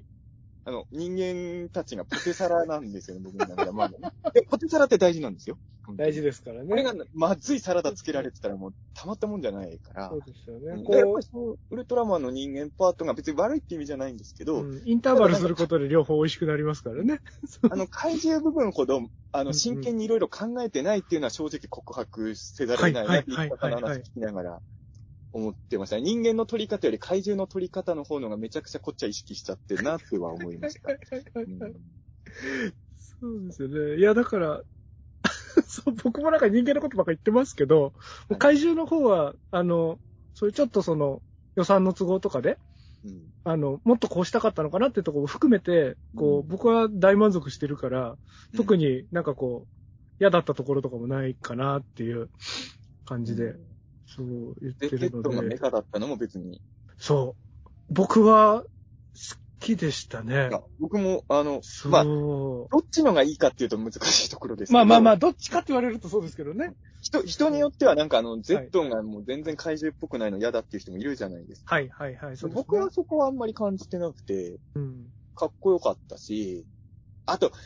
これなんだろうな、あの、はい、この間都市ボーイズと一緒に見に行ったからすごい思ったんですけど、はいはい、ずっとウルトラマンを追いかけてる人とそうじゃない人ってやっぱ感想結構違うじゃないですか。はいはい、で、都市ボーイズの岸本さんから、ゼットンがああいう風になったのは怒るファンの人もいるのかなと思って見ちゃったんですけど、中澤さんはどうなんですか？みたいに聞かれて、で、僕がその時答えたのは、もしかしたら30年前ぐらいに見てたら、ゼットンはもっと怪獣として描いて欲しかったって言ってたかもしれないけれど、はい、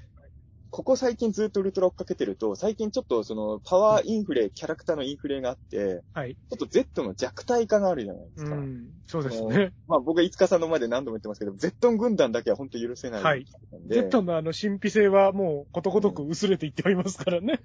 だからあの、見た目は僕らの知ってるゼットンだけど、はい、軍団にされて、グリージョとかでもなんとかできるようになってるゼットンと、見た目は全然変わっちゃって怪獣でもないけど、ちゃんと強いゼットン、どっちのがいいかって、測りにかけたら、僕はゼットン軍団よりこっちのが全然好きだなって。そうね。いや、だから僕もゼットン大好きなんですけど、やっぱその、ゼットンっていろんな人に育てられたりしてる、うん。じゃないですか。だからこう育て方が上手じゃないと、あの、でもね、僕それの設定もあんま好きじゃないんですよね。はいはいはいはいはい。あれはもう言い訳だと思ってて、本当はゼットンってどうやったって強いはずで、僕が育てたって強いんだけど、でも何せ2代目とかああいうの出されちゃったから、もう後からもう言い訳でそういうのを言い出して、ブリーダーの誰が育てようがゼットンは強いはずなんですよ、本当はね。そう、なんか。僕はいや、だから、そう、だから僕もそういうのの、その、ゼットン育て方次第みたいな話とか、なんかそういういろんなのが出てくるじゃないですか、いろんな設定が。はい。で、結果こう、なんかゼットンっていろんなゼットンがいて、ああ。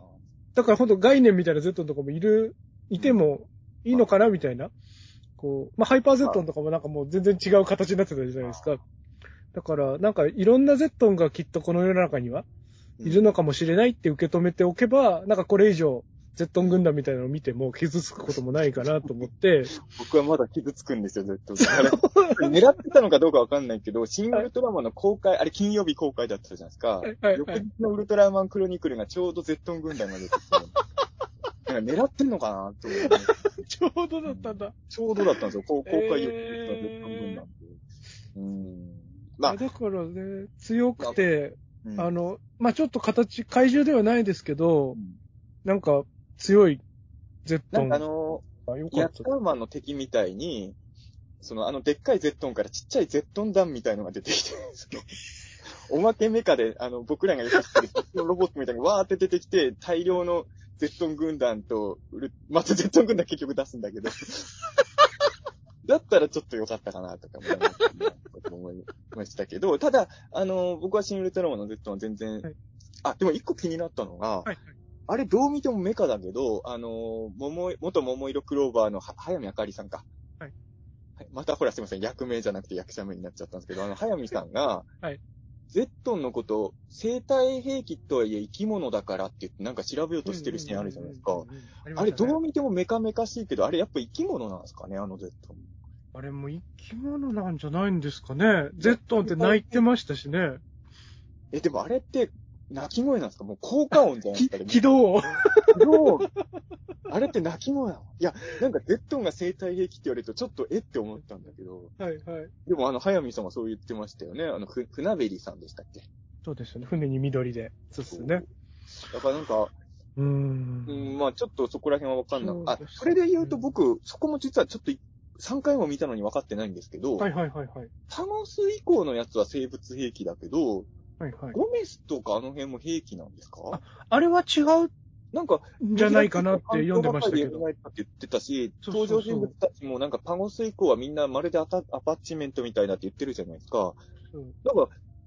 あの世界には生物兵器じゃない怪人も一応いるんですよ、ね。いるいるっていう設定ですよね。で、多分なんだけど、シン・ウルトラマンは兵器じゃない怪獣だったら戦わないのかなっていう気も。うんうんうん。そう考えると、そのさっき言った、そのグレイがクマを倒しに来るみたいな、ちょっと納得いかなさも解消されるじゃないですか。兵器怪はいはい獣だから。倒してるっても。だからそこも、まあよ、なんかその辺がただ、なんか僕の周りでも、いや、ゴメスとかも兵器なんだっていう人もいるから、おーごめん、僕は違うと思ってましたけどね。あの、僕もパゴス以降で、んそうですよね。あの辺は僕は、だってラ、ラルゲリウスが生物兵器だったら嫌じゃないですか。嫌ですよね。ね、他のやつはともかく、あれは兵器にしたら絶対まずいでしょ。ラルゲリウスはでも今回もちゃんと異次元に帰ったっぽかったですしね。あれ、あれもあれみたいですね。あの、あれこそ僕らはもう、もちろん元ネタ知ってるけど、はいはい。ウルトラマンのことあんま知らない人とか、まあ、ウルトラマンそこそこ見てても9話見てない人結構いるじゃないですか。はいはいはいはいはい。あのい、未だに逃げ切って行方不明っていうのが伏線だと思った人いたの。ああ、後から来るんだっていうことですよね。でも何もないから何だったのあれはってなってた人がいて、確かに。あ、確かに元のウルトラ級知らなかったら一匹だけ倒さずに終わってるやついるってなんか意味ありげに感じちゃいますよね。確かにね。そうですよね。いや、ペギラが倒されちゃったのも、あそこでもう僕は大ショックを受けてましたからね。でペミラはね、嘘でしょって。そう、だから僕ね、あのー全然、あの、ウルトラマン Z 前、大内町でもウルトラマン Z や,、はい、やったぐらい大好きなんですけど、はいあのー Z でペニラ出てきたじゃないですか。はい、はい、で、あの、結構強かったじゃないですか。はい。で、それ見た人が感想で、ペニラってこんな強いのいないみたいにツイートしてる人もいて、はいいやいやいやペニラ強いに決まってペるじゃん。ギラは強いんですよね。もしかしたらウルトラマンより強い可能性もありますからね、そうそうそう、そうなんですよ。やっぱり確かにペニラ倒されたのはちょっとね、あの、ラルゲリウス倒助けたんならペニラだって追い出すだけでもよかったんですけどねそう。ですよね。まあそれはね、やっぱ僕らオタクはもう、どうしてもそのウルトラマンを全く知らない人がどう見るかってわかんないですよね。そうですよね。もうどうしても、フラットに見ようとしても、いろんな蓄積が。あのこれも新鮮な感想だと思ったのが、林さんの奥さんは、はい。最初あの、斎藤匠さんが助けた子供がウルトラマンだと思ったらしはいはいはいはい。そっかいで、そっか助。けてくれたお礼に斎藤さんに同化したんじゃないか。はい僕のはい途中まで見てたらしいですね。確かそういうのってやっぱ僕らは思わないじゃないですか。にですよね。だから、ウルトラマンを全く知らずに見ると、やっぱりいろんな見方が出て、で僕らはもうそういう人の見方わかんないなっていう。うんうんうんうんうんうん。まあでも一番安心したのは何ていうんですかね、その、そこは信頼してましたけど、樋口さんも安野さんもその、スプーンで変身するギャグとか、そのもうあの、はいそういうのはやんないことは、ちょっと安心しましたね。なんかもう、そうですね。なんか今更さ、そそれを自信満々にやられたらちょっとこっちも、まあそれを喜ぶ人もいると思うけど、いますけどね。なんかまあ、やっぱり、やっぱオタクのトップランナーの人たちだから、あの元ね、うんあの、パロディとかオマージュする部分が飛び人形をそのまんまで CG にするとか、うん。ちょっと、ちょっと次元の超えたところのパロディをやるところとか、やっぱり、あの、やっぱりちょっとオタクの最前線走ってる人は違うなって思って、うん、そうですよね。感心しちゃいました、ね。こう、悪い言葉を選ばなければ、こう、上っついたオマージュみたいなのはなくて、すごく安心しましたよね。こうなんか、樋口さん、安野さんの好きなこととか、うんすごく心に刺さってるものをちゃんとオマージュするんだみたいな、なんか強い意志は感じたので。なんか、まあ、ね、正直上っ面なパロディとか見にする機会多いじゃないですか、我々は。そうですね。うんで、やっぱり、まあ、それで受けてる人もいるから、全然はいいいんだけど、やっぱり、まあね、ぼ、まあ、少なくとも僕はちょっとそこ、えってなっちゃう人だから、そういう意味で言うと、新ウルトラマンは、うん僕にとってはあんまり鑑賞の邪魔になるようなものはあんまりなくて、うん、楽しめたかなっていうか。うんうんうん。でちょっと、あんまもったいぶっててもあれなんで、僕がはい、どうしてもって言ってたところを、どうしても納得いかないとこそうなんだから、なんかうんさっき、今好きなところはいろいろ言いましたけど、それとすごいどうしても苦手なところが、こう、うん。交互に打ち込まれるから、正直一回目見たと結構体調崩しちゃって、そう結構ですね。だいぶ具合悪かったんですよね、2、3日。なんかこう、好きなものと苦手なものを、鶴瓶落としされると人人体はこうなるんだなと思って、あえっと、ざっと言っちゃうと、あの、あさみさんというか、こう、ーはい、長澤さん。長澤さんの、うん。えーっと、撮り方というか、まあ、あさみさん絡みの、なんかお尻パーンって叩くところにカメラが寄るとか、はい。ちょっと足とか、あの、短めのスカート履いてるじゃないですか、タイツスカート。はなんかその足をちょっとローアングルで舐めるようなカットがあるとか、はい。まあその大きくなった時に、ちょっとこう下から煽る、覗き込むようなカットがあるとか、まああとはこう、そうですね。これはちょっと、ん一応内容としての見せ方うん。がもう少しこう、段取りがあればっていう感じもしますけど、あの匂いを嗅ぐシーンとか、はいはい。なんかその辺がちょっと僕は、あのーそうですね。わざわざローアングルとか足をこう切る糸みたいなのが見えなくて、ちょっと苦手だったんですよね。というのもこう、なんて言うんですかね。僕あの、あのーもともとこう、なんですかね、ライダーとか、ああいう、うん他の特撮見てても、あの、坂本監督とかがよくやる、ちょっとこう、セクシーな女性の足とか汗とかをこう抜くじゃないですか。あ坂本浩一監督の。坂本浩一監督が。はい。なんか、ああいうのとかもすごい苦手というか、その悪い、いい悪いは、とか好き嫌いはいろんな、皆さんの価値観でいいと思うんですけど、うですごく僕個人的に苦手で、はい。だから女性のそういう、なんですかね、をそういう風に撮るとことか、まあもちろん男性の方をうんセクシーだよとかかっこいいよみたいな感じでこう、物語の文脈と関係なく、うん。あの、誰かがかっこいいと思ってるのでかっこよく撮るとか、誰かがその人に対して魅力を感じてて、足に魅力を感じててそれを撮ってるとかだったら、内容にちゃんと即した演出というかアングルの切り方とかうん。は、あの、大丈夫なんですけど、だから特に理由がなく、見てる人にサービスみたいな風な、まあ一昔前はいっぱいあったと思うんですけど、そういういわゆるサービスショットみたく言われるようなはいはい。撮り方とかにすごい僕はこう、受け付けない体質をそもそも持ってて。なので、ちょっと浅見さん周りの切り取り方がすごい気になっちゃって、うん。ですよね。だからこう、それが、まあ、頻繁に来るじゃないですか。まあ、そうですね。ネットでも結構ね、やっぱそこ言ってる人あは。まあまあまあまうん。そうなんだまあ、どうしてもまあ僕、だからあの、初見の時あ。は、はいはいはい。あの僕も初日行ったんですけど、はいまあネタバレとか怖かったんで、SNS 開かないようにしてたんですよね、うんうんうん見るのでね。で、だから、あのーそうそう。で、まあ見終わった後に、はい見たらそういう感想が結構あって、はいはい。そういうふうに感じる人もいっぱいいるんだなと思ったんはいはいですけれど、はいはい。まあでも、まあそう正直に言うと僕はあの初見の時は、あの二度目以降は、はいそういう感想が出てるっていうの分かってるからこうっても、その、やっぱそのシーンの時にいろいろ意識しちゃうんですけれど、はい初初見の時は僕本当に、まあさっきも言ったように怪獣とウルトラマンしか見てなかったからかもしれないですけど、あんまり何も思わなかったっていう。まあ僕はそうだったっていう感じなんですよね。その、なんだろうな、あの、まあ難しいですけど、あの、お尻パンとかも、はい。あの、まあだからこれは難しいところですけど、その、はこれ脚本安野さんじゃないですか。はい。はい。エヴァンゲリオンとか、まあ、んアニメだったらもう本当によくある表現じゃないですか。そうですね。実写でやった時に、アニメだったら平気で見れても、実写でやられるとちょっと、えってなっちゃう人はやっぱいるのかなっていうふうには。そうですよね。いや、だまあ、難しいね。里さんとかってもっとすごいことやってるじゃないですか。もっとやりますからね。うん。まあ、だし、エヴァとかも、こう、露骨にそういう、あの、そういうアングルの切り方とかもしますしね。うん。そうでもやっぱり、あれですよね、その作画されてるというか、描いてもらってる絵なのか、それを誰か人格がある人間に演じてもらってるかの差は結構あるんだろうなとは思うんですけどね。こう、受け入れられるられないの？差として。なるほどね。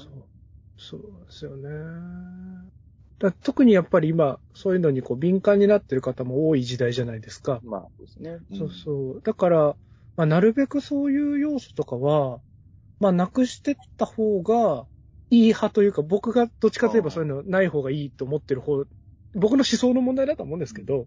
なこれのでまたちょっ、と話違っちゃうかもしれないですけど、はいはいはいはい。シン・ウルトラマンは僕は初見の時はそこは、あの、いいとも悪いとも思わないはい普通のところで見てたんですけれど、はいあの、大怪獣の後始末あったじゃないですか。あ、見ました、大怪獣の後始末。僕、怖くて見れてないです。ごめんなさい。そうなんです。全然、申し訳ないい。全然いんですけど、はいあの、僕は、まず、し、試写で見てるんですよ、まずね、はいはいはいはいはいはいココメントを依頼されたんで、大怪獣の後始末は試写で見てて、はい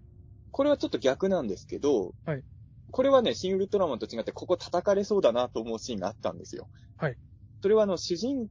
公、主人公、ヒロインが、まあ、まあちょっと不倫っぽいことしてる。浮気、はい不倫っはいはいはいぽいことしてて、で、これなんかその単館系の映画とかならともかくその全国公開で主役もジャニーズの方で怪獣を題材にしたコメディ映画で、はいヒロインの人に不倫とかさせるのって結構リスキーだなと思って、ー、はいはいはい。叩かれそうだなと思って、ただ僕そこに関して言うと、はい大怪獣の後始末の感想もまあ言い出すといろいろなイメージあるんですけれど、うんうん。あの、こういう対策の映画であえてヒロインに不倫とかやらしてるのは、そのチャレンジスピリッツは僕は全然嫌いじゃないなとはうーん。思ったんで。でも、でも、これをやる意味ってあんまないかなと思った。っていうのも、多分こういう映画でヒロインに不倫させることによって、喜ぶ層って相当少ないじゃないですか。おー、まあちょっと、はいはいはいはい。うん不思議なことやってんなとは思ったんだけど、多分その今の、今の時代受ける路線とは明らかに違うヒロイン像を作ってたんですけど、はいはいはい。ただ僕は、そこ自体は、あの、大会社の私ますの感想を言い出すと長くなるけど、そこは僕結構、あの、案の定やっぱり公開された後はそこ怒ってる人いましたけど、う。うん、いいなあの、いい、そこは僕は結構良かったとこかなあっていう。あの、ー大会社の後始末ってね、あの、まあ、見てない人の前でずっと言ってるのもあれですけど、はいはいはい。あの、コメディ映画なんですけど、コメディパートじゃないところの方が僕はむしろ面白かったかな。コメディじゃないところもあるんですよ。いろいろえー。人間模様でこの部分膨らました方がもっと面白くなりそうなのになって僕は思ったんですけれど、うん、ななんか、なんだろうな。だから僕も、やっぱり普通に生きてて、そのうん自分の価値観もあるし、人の価値観も耳に入るから、うんうんうん。大怪獣の後始末の時とかは、死者で見た時にここ叩かれそうだなってやっぱ思ったりはうーんするで、やっぱりその、まあだからまあ、うん、まあでも難しいですよね、そこら辺はね。そうですよね。いや、ちょっと見てないからわかんないですけど、例えばその不倫をしているキャラクターをはい。メインキャラで出すみたいなこと？うん。で、なんかこう何ポイントかうん。叩かれるのか叩かれないのかとか、うんえっと、もしくはそのやる意味があるのか？とか、やる意味がないのかとかの、こう判断ポイントがいくつかあると思ってて。はい。なんかこう、まあもちろん一番単純なところは、そのお話の都合上というか、脚本上、うん。その人が不倫していることに何かその、そこで起こる出来事とか、不倫をしていることによって、こう紡がれる物語にちゃんと意味があるかどうか。うん。まあ、あるっちゃあるでしょうはいはいはい。なんだろうな。うん。そうそう。っていうのがまず一つで、うん。で、それがちゃんとあれば、こう必然になりますよね。で、あとはその不倫っていうものっていうのが、こう、作り手側とか脚本を作っている側とか、作ってる側が、えっ、と、是としてるのか非としてるのか、それとも、その、そういうことって人間界であるよねっていうフラットな目線になってるのか、とか、その、眼差しをどこに据えてるかっていう問題もあると思うんですよね。あるね。まあ、よ、まあ何でもそうですけど、まあすごい極端なこと言えば殺人とかも暴力映画もそうですよね。ええええ、そうなんです、そうなんです。そうそうそう。だからその、暴力を肯定して描いてるとなると、あの、問題が生まれてくるのかなっていう。ところで、暴力肯定してる映画はまずいって、一般論では思うかもしれないですけど、はいはいはい、やっぱり人間ってそんな綺麗な生き物じゃないから、うんうんう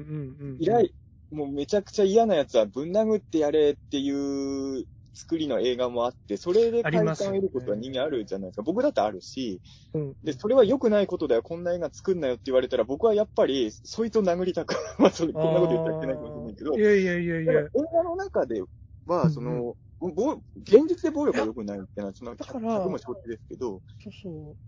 う。なんかその、あれですよね、その、現実じゃないんだからいいんだよって言って、放棄することは、ちょっと無責任かなって僕は思うって感じですかね。なくなればいいとは思わないんですけど、うん。物語上で、架空のものでそういう暴力とか殺人を描くんだったら、うん、あの、なんかこう、物語だ、作り物なんだから、いいんだよって考えを捨てて、あの、そういう、こう、なんですかね、あ、開き直りは僕は絶対許さんっていうタイプなんですけど、なんかそこにちゃんと描くことを、ちゃんと向き合えうなら、その、うん、まあもちろんその、そういう実際現実でできないことができる快感って、娯楽とか作り物の世界にはあるわけじゃないですか。うん。そのただでもそれを影響を受けて真似してしまうこととか、そういう影響とかもあるわけですし、そういうことしてもいいんだなって思わせたりとかしないような仕掛けとか、何かしらその、そういうことをしたらこういうことがあるぞっていう因果が。でもここはやっぱその考え方の延長線上が、はいはいはい、今のウルトラマンが怪獣の首切れなくなったりしてることになってると思うんですよね。で、僕は、ベムスターとかウルトラブレスレットでバラバラにするシーンが悪いこととはどうしても思えないんですよ、怪獣大好きだけど。あれってでも、バラバラって暴力の工程っていうラインとはまた違う気もするんですけどね。その残酷描写をなくそうみたいなことだったり、繋がってるんですかね？僕は繋がってると思いますけど、結局残酷描写をなくしたいっていう意見が出てきたのは、それは真似する人がいるからだっていうことだし、そのまあ、だってやっぱり怪獣の首切れてるシーンに快感感じなかったかって言ったら、そんなわけないですからね。アイスラッカーとか言ってね、やっぱりそれはかっこよかったんですから、それは。やっぱりその、もちろん何でもやっていいとは僕は思わないですけど、そ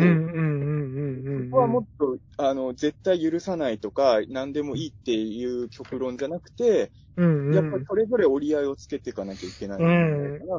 だと思いますよね。だから、暴力とかも、うん、なんて言えばいいんですかね。難しい側面があって、グロテスクな描写を規制することって、うん、そういう刺激があるものを叱るべき年齢になるまでは、うん触れさせないようにした方がいいっていう、うん、こう、良い面もあるじゃないですか。はい。でも悪い面として、実際どうなるかがわからないとっていうこともあると思うんですよね。なんて言えばいいんですかね。その、そう、やったらこうなるっていう。まあ。そうそう。まあ、これ僕は別にどっちも否定する気ないんですけれど、えーえーえー、不良漫画とかだと、マジで本気で殴ったり、鉄パイプとかも使うけど、割とみんな生きてるじゃない、はい、ピンピンしてますね。そ うそうそう。だから僕そこをぶち壊したの、あの、井筒監督のヒーローショーとかすごい好きなんですけど、はいはいはいはい、はい、まあ、まあ、ただまあ、で、僕なんかはね、まあ、あの、そういう意味で言うと特撮もの以上に僕の周りってオタクの友達がいから不良漫画やってる人すごい多いんですけど、それは不良ってマジで憧れてなる人多かったじゃないですか。そうですね。で、僕の時代ってまだ校内暴力とかもあったので、うんうん、うん、で、僕もそんなにヤンキー漫画で好きなもんってあんまりないですけれど、はい。だこれはね、むず、なんだろうな。でも、じゃあ、なくした方がいいとも僕は。そう、難しい、ね、なんか、なんだろうな。まあ僕ね、あの、まあ、あえてタイトルは出さないですけど、はい、中学生の時に、あるギャグ漫画のキャラクターに似てるっていういじめられ方を結構されたんですよ。はいはいはいはい、で、でも僕は、はい、うん、そのいじめてるやつのことは今でも許せてないし、名前も覚えてますけど、はい。かといってその漫画が悪かったとやっぱ思えないというか。う。やっぱり、ここで漫画を責めたりする人には僕はならないぞって中学生の時決めた。悪いのはいじめてるやつだからっていう。ヤンキー漫画見て、本当に、や、あの、人に手出すヤンキーになるやつがいたとしても、やっぱ悪いのは、そういうやってるやつであって漫画ではないんじゃないかなと僕は。うん、うん、うん、うん、うん。まあ、まあ、すごいと、まあ、これもいろんな人が言ってることですけど、結局その、わかりやすい暴力ものとか、そういうのは、みんなも言いやすいじゃないですか。これは影響、良くない影響与えるんじゃないかって。はいはいはい、はい、でも人間ってそんな単純じゃないから、一見すごい綺麗そうに見える作品とか、何も問題あるようなメッセージなんてなさそうな映画で、うん、すごい悪い受け取り方する人だっているわけじゃないですか。いますね。だからやっぱりその、うん、それ言ったらもう、だから、だからまあ、本当に極論はやめようっていうのが僕の最終結論なんですけど、うんうん、その極論ありにすると、結局映画なんて小説なんて全部やんない方がいいっていうことになってて、僕がこれを最近で本当にこの数年特にそういうことを考えるようになったのは、僕はまあ、小説とかの脚本とか書く仕事以外に、まあ割とオカルトで収入を得てる人なんですよ。はい。はい。はい、オカルトってマジで良くないこといっぱいあるのがこの数年はああ、まあ、なるほど。だから、ムーさんとかが最近陰謀論について否定的なコメントを好きで出す理由もすごいわかるんですけど、ぶっちゃけ言って、ほん、あの、世の中に悪い影響を与えるかもしれないのは全部や、なしにしましょうって言ったら、オカルト番組なんて多分この世から消した方がいいってなると思うんですよ、僕は。でそれは避けたいんですよ。だって僕オカルトなかったら人生、本当辛かったんで。で、やっぱりその、それは暴力映画だろうが、うんまあ、いろんなその不倫の表現とかも、まあ、だって不倫の表現見て傷つく人は当然いると思うんだけど、そうですね。まあ、それがなっちゃったら救われない人もいるとも僕は思うし。うんうんうん、いや、だから本当に、最初に、そうですね、僕がちょっと言った感じですけど、作り手がちゃんと、その視点を、こういう眼差しでこういう風な考え方でこういう風に届けてるんですっていうのをちゃんと考えてやればいいんじゃないかなと思うんですけどね。まあまあ。うん。そうそう。なんかそれをやっぱり無自覚に、ただ刺激的だからとか、ただ面白いからだけで、やるような人とか、が多いなとは思ってるので。これでも僕言い悪いじゃないんですけど、言い悪いじゃないというか、これ僕すごい最近悩む問題なんですけれど、はいはいはい、この描写はセクハラなんじゃないかみたいな、いろんな映画であるじゃないですか。はいはいはいはい、で、僕はそれに対しては、はい、あの、本当自分の中でも正解は見えてないんですけれど、はい、例えば演じてる女優さんは、全くそういう気持ちがなく演じてて、で、できたものを見てもいいものできたって喜んでる場合に、うん。うん、その役者さんに、いや、あなたが演じてたこのシーンってすごいあなた性的に撮られてて、あなたは被害者ですよってわーっていくのって、うんうん、なんかその、本来被害者じゃなかった人を、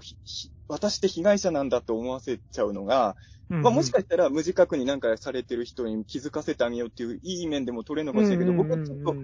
本人はすごいよ、気持まあ僕どっちかっていうと、あの、お笑いとかで考えちゃうんですけれど、はいはいはいはい。本人は受けてて気持ちいいと思ってるのに、あなたがやられてるのはいじりりじゃなくて、いじめられてるんですよって言われた時に、本人が、これっていじめられてるんだってなっちゃう、わせることが、いいことなのかなとかっていうのはちょっと悩むけどね。だからその、なんか、うん、これ僕の個人の考えなんで、ちょっと中澤さんと違うかもしれないですけど、僕は、なんかそういうことを、これってセクハラなのかもしれないとか、なんかそういうのをいろいろみんなで考えてって、そういうものがなくなっていく、人が嫌な気持ちになることがなくなっていく方に近づけていくっていう試みは正しいことというか、良いことかなと思ってるんですよね。ただ、えっと、これはあなたいじりじゃなくて、あの、いじめられてるんですよって、本人に言いに行く人はすごい嫌いです。ああ。そう。なんか、この出来事が、どうなのか。なんですかね。例えば当人たちはそう思ってなかったとするじゃないですか。うん、だとしたら、当人たちの関係性とか、こういう芸なんだとか、うん、こういうことで成立させているので、あの、これは成り立ってます。ただ、どっちかが嫌だと思ってたら、それはいじめになるし、セクハラになるし、だから、その、この人たちがいいから、やってもいいんだっていう、安易な考えは。やめようねっていう議論はあった方がいいと思うっていう感じですかね、僕は。これ本当に難しい問題だと僕は思ってて、はいまあ、ええどっちかというと僕自分が身近なところでの話ばっかりになっちゃうんですけど、だからは、どっちかっていうとね、僕はいじりの方とかのがすごい真剣に考えちゃうんですけれど、はい、はい。僕、多分この世にいじりっていう文化がなかったら、うん。まあ僕、今の僕も別に売れっ子じゃないですけど、いやいや今よ、りい夢は叶えられてないと思うんですね。あの僕はやっぱり結構いじられてこの位置まで来れたっていう自覚はある。うんうんうんうんで正直な話言うとですよ、飯塚さんのさっきの傷ついてたらそれはもういじりじゃなくていじめなんだっていうのはわかるんですけど、うん、うん。まあ、どの時とは言わないけど、僕は傷ついてた時ありますよ、何度も。でもうんそれは自分の中のなんだろうな、責任というか、うん心傷ついてでもここはいじられた方がいいっていう選うん、択をしてうん、るわけうん、でそれって良くないことだって言われたら、まあ良くないことなのかもしれないけど、じゃあ。それを受け入れなかった時の自分、だまあよくなんかな、SNS とか見てると、はい、はい。なんか本当に辛い時は逃げていいんですよってツイートしてる人いっぱいいるじゃないですはい、か。はい、はい。でその人のタイムライン見たらめっちゃ仕事つれえとか言ってるんですよ。なんていうのかな、その、あの、逃げたら、逃げた後のこと不安でしょうがない人ほど辛い時は逃げた方がいいよって言いたがるっていうか、でも、うんそのメッセージを受けて逃げちゃった人が幸せになれるかどうかには無責任な人が多いなと僕は結構思っちゃってて、で、、いじりとかもそう、まあセクハラもそうなのかな、まあちょっとわかんないけど、その、これはもう、だからもうその人がどのくらいの気持ちでいるかとかも本当に考えないと、うん。なんか最終的にはね、なんかひ人が傷ついてるんならダメだっていうのは一見正しそうに見えるけど、なんかそれを受け入れちゃう、得ない人もいるっていうのはしやっぱ知っといてほしいというか、その、人が傷つけるようなことはしちゃいけないよっていう人たちには、でも傷つけられたこともあるし、今後も傷つけられるんだろう、ここ、こういうことしたら自分は傷つくことわかるけど、うん、それでも、そこに進むしかない人たちもいるっていうことは分かっといてほしいっていうのが僕の、気持ちなん。ですよねそのうん。うん。だから、うん。うーん、むず、これ難しくて、うん、傷つかないように全部していこうって言ってるのも、うん、こう、意図してできることじゃないじゃないですか。うん、その、いろん。な人がいろん。な価値観とかいろん。な出自を持ってて、でその日の気持ちもあるわけじゃないですか。そうね。うんそうだから、その、無自覚に傷つけることが絶対にあるはずなんですよ。うん誰しも。はい。そうだし、無自覚にこう傷つけられることもうん。あって、まあ、そこを認知した方がいいよねっていうことが落としどころだと僕は思ってて。落としどころで言うと、うん。あの、シン・ウルトラマンの話とかにちょっと戻ると、はいはいはいはい大会での後始末でもそうなんですけれど、はいまあ映画の作品の規模が大きくなればなるほど、うん。やっぱりどうしても、あの、踏み込めないところは増えてくると思うんですよ。うん、うん、確かに。多分ね、ものすごい単管系の映画だと、ぼものすごい悪趣味なこともやっていいと思うんですよ。うん、うん、うん。僕最近思うのは純文学とかってやりたい放題だなと思ってて、はいはいはいはい。今あの、ごら、まあ映画とかテレビとかが、まあいろいろ規制とかでできないこと増えてきてるじゃないですか。はいはい。で、純文学とかってエンタメ好きな人結構、僕、僕は純文学昔から好きなんですけど、純文学なんてあんなもん何も良くないってよう僕は言われてたんだけど、いうん、うん。やでも純文学読んでみーと、あの、今のテレビとか映画ではできないことめちゃくちゃやってて超エンタメだぜって僕は思ってる。うん、うん、うん。でもなんでそれ許されるかって言うと、純文学ってやっぱりまあもう本当マニアックなものだからなんですよね。結局その最初の方に五日さんも言ってましたけど、うんこの表現は、ここでだったら出してもいいけど、ここで出すのはちょっとどうなんだろうみたいなのは、多分、特に今後映画とか対策作る人たちは、やっぱりいっぱい考えた方がいい時代にはなってるんだうん、ろうな。うん、うん、うん、うん。そうね。あ、でもそうか。うんいや、五日さんはそこだったね。いや、僕気にはなってたんですよ。あのー、初日に五日さんツイッターでツイートしてたから、あのー、すごいそういうの良かった僕もちょっとそうですね、言い過ぎたなと思ってるんですけど、あの、そうそう。そんなに強く言っちゃって申し訳なかったなとは思ってるんですけど、なるほどね。そうだな。いや、でもちょっと話戻っちゃいますけど、はいはい。こう、その、何ですかね、傷つくのは分かってるけど、踏ん張らなきゃいけない時もあるっっておっしゃってたじゃないですか。こうで、それもすごく正論だなと今話聞いてて思ってて、なんかそれを踏ん張らなきゃいけない時が生まれることうん。自体はどうなんですかね？こう。僕でもそこはよく思うのは、はい、マジでいじりな話ばっかりなんですけど、なぜかというと、いやいやいや。僕は最近、あの、表に出ないところでこの話題をいろんな人としてるからなんですけど、なぜなら僕はやっぱ何度も言うように、いじりっていう文化のおかげで、なんとかこの位置まで来れてるっていう自覚をすごい持ってる人間なんで、あのね、まあ、よくいじめ問題みたいに言うと、どうしてもいじってる方がいじめてるように見えるじゃないですか。はいはいはい、はい。だから、いじってる方は実は得すること一個もないんですよ。そ、あの、ファンを作るっていう意味で言うと。だから、あのー、あ、僕ね、今ちょっと待ってね、今僕もちょっとすいません。何を言おうとしたか整理がつかなくなっちゃいました。いやいやいやいやいや。いや、あのね、あ、そう思い出した。だからその、いじりは良くないって言ってる人たちって、うん、どっちかっていうと弱い立場の人を守ろうという気持ちで動いてる人が多いと思うんですよ。でも、いじりっていう文化がなんで生まれたのかっていうと、まあ僕も、まあ、卵が先か鶏が先かなんで、どっちが正解か実際のところはわかんないけど、どっちかっていうと、いじりっていう文化は、弱い人間が上にのし上がるために、あるもんだと僕は思っってるんですどっちかっていうと。いじる方って実は得ないんで、いじったことでファンが生まれることってあんまないんですよ、マジで。だからいじり、いじりっていう文化をもしこの世からなくしたら、強者しかむしろ夢を叶えられない世界になるというか、だから、いじりをなくそうとしてる人たちが弱者の味方っていう感じは僕の中では実はあんまない。とはいえ、このいじりはちょっとって思うこともやっぱあるわけですよ。人間だから。うん。で、やっぱり、うん、僕も未だに、やっぱり、いくつか記憶に残ってるあの時のいじられ方嫌だったなっていうのは、やっぱあるわ、はいはいはい、あるはあるんです。うん、うん、うん、でも、まあ、で、僕も正直言うとこの立ち、今の40歳になると、あの、立場上僕もいじんなきゃいけない時もあるんですよね、人をね。はい、そうですよね。やっぱりそれは、いじられてる方がどう思ってるか、僕も究極のところはわからない例えば僕の身近なところで言うと、僕の YouTube の編集とかしてくれてる菅光陽くんとか、まあまだ言ってしまえば本とかも一冊も出してないし、なんとか世に出たいっていう人なんですよ。うんうん、だから僕としてもチャンスあげたいなと思うんですけど、まあまあ正直な話、菅さんが一人で喋ってっても、そんなに面白いことは言えない。やっぱなんとかして菅さんのみ、菅さんって面白いんだねって思ってほしいわけですよ、うん、僕がね。あとまあ一緒にやる以上は、あの、カンさんがなんかやってる間にあんま面白くない時は僕の責任にもなるっていう、まあもちろん自分のためでもあるんだけど、はい。ただやっぱり、そのいじる行為が、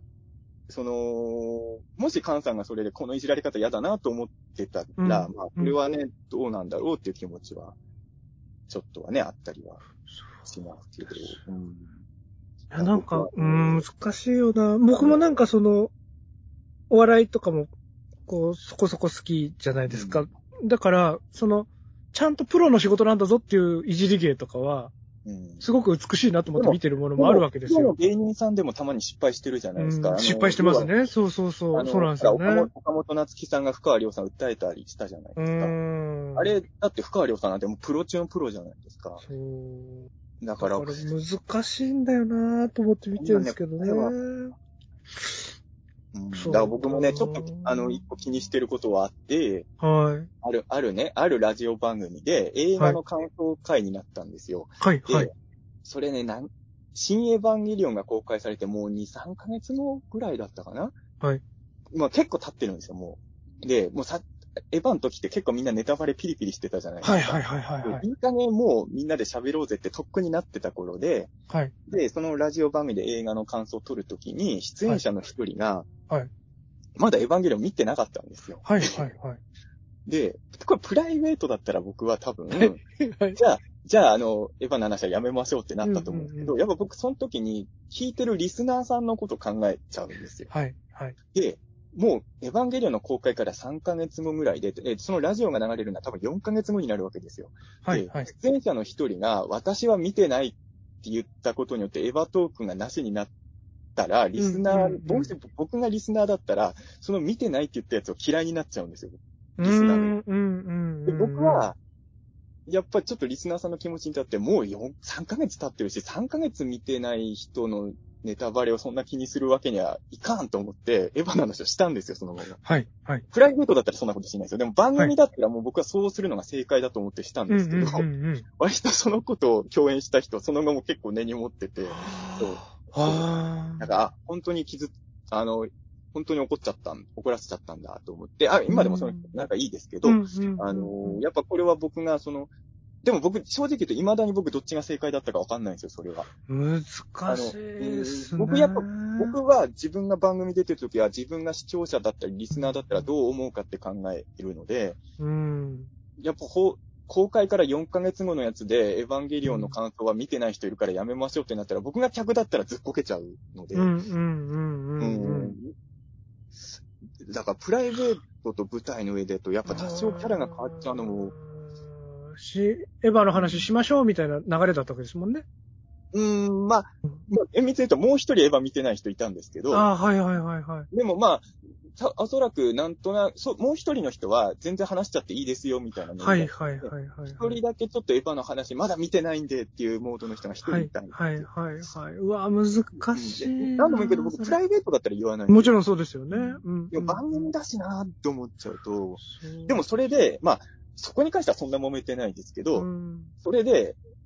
これの、これと近いことがやっぱりいろんな世界で起きてて、はい、だって、さっきも言った深川亮さんだって別に悪意があってやったわけじゃないわけじゃないですか。でもそこはやっぱ、やっぱ食い違いがあるからそういう、ああいうことになっちゃったじゃないですか。で、そういうことが世の中いろんなところで、テレビだろうが、映画だろうが、いろんなところで起きちゃってるんだと思うんですよね。で、これは、うん、だからもう、なるべくそういうことは起きないようにしたいと思うけど、み、みんなで気遣い合っちゃう世の中が正しいともやっぱ思えないし、やっぱちょっと難しいですよね。うーん。そうっすよね。そうなんだよな。これ本当に答えが難しいですよね。うん、そうなんですよ。これは、でも僕は本当にね、その、まあ、い、本当いじりの話ばっかりになっちゃうんですけど、いやいやいやセクハラはもしかしたらね、これはほら、よく言うのが、あの、私はセクハラ、パワハラしないって言ってる人は僕ちょっと、あし、絶対しないって言ってる人も信用できないって昔から思ってて、だってああいうのって無、無自覚でみんな訴えられるから、からね、え、俺がやってたのってパワハラだったのってなるじゃないですか。だから、はい、俺は絶対しないって言ってる人は僕あんま信用してないんですけれど、はいはい、僕だって、あの、これからするかもしれないし、いや、もうしてるかもしれないんですよ。で、ただ、あの、僕の感覚的に言うと、自分がセクハラしたりされた思い出っていうのが、まあ、してたらごめんなさいなんだけど、あんまりなくて、今のところ。はい、うん。そういう意味で言うと、いじりいじられ問題っていうのは僕が、あの、感覚的にも体験してるって自覚があるので、やっぱりすごい真面目に、そこ結構僕の悩みどころというか、で、こういうこと言うと、こういうことを言うと、まあもう大宇宙の王者のもう2時間ぐらい喋ってんのかもう、ここまで聞いてる人は相当限られた人だから大丈夫だと思うんですけど、僕と共演する人が、僕に使う言葉遣いとか気使っちゃっても嫌だなってやっぱ思う。だから、そうそう思ってるっていうことは僕傷ついてもいいからいじってほしいってやっぱどっかで思ってるんだろうなと思うんですけど、でも傷ついたらやっぱ嫌なんですよ、人間だから。これは本当に。難しいですよね。その仕事としての教授とか、こう、自分が本当にやりたいと思ってるものを実現させるためには、多少のし上がらないといけないじゃないですか。なんかその大きな目標のためには、多少傷ついても、ガッツ頑張るだっていうのはありますけどね。これ笑いだけじゃないんですけど、はい、はい。最終的に、なんかちょっと嫌な思いしたけど、受けてた方のが気持ちいいなってなったりすることあるじゃないですか。ああ、なるほど。だって笑いだけじゃなくて、なんだろうな、多分、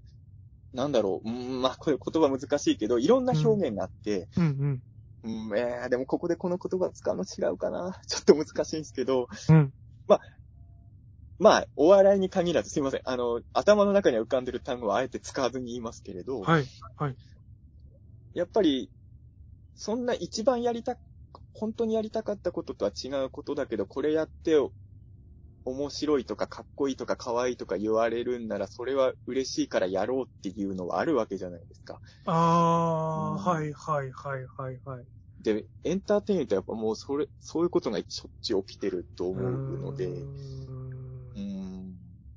これはね、なかなか。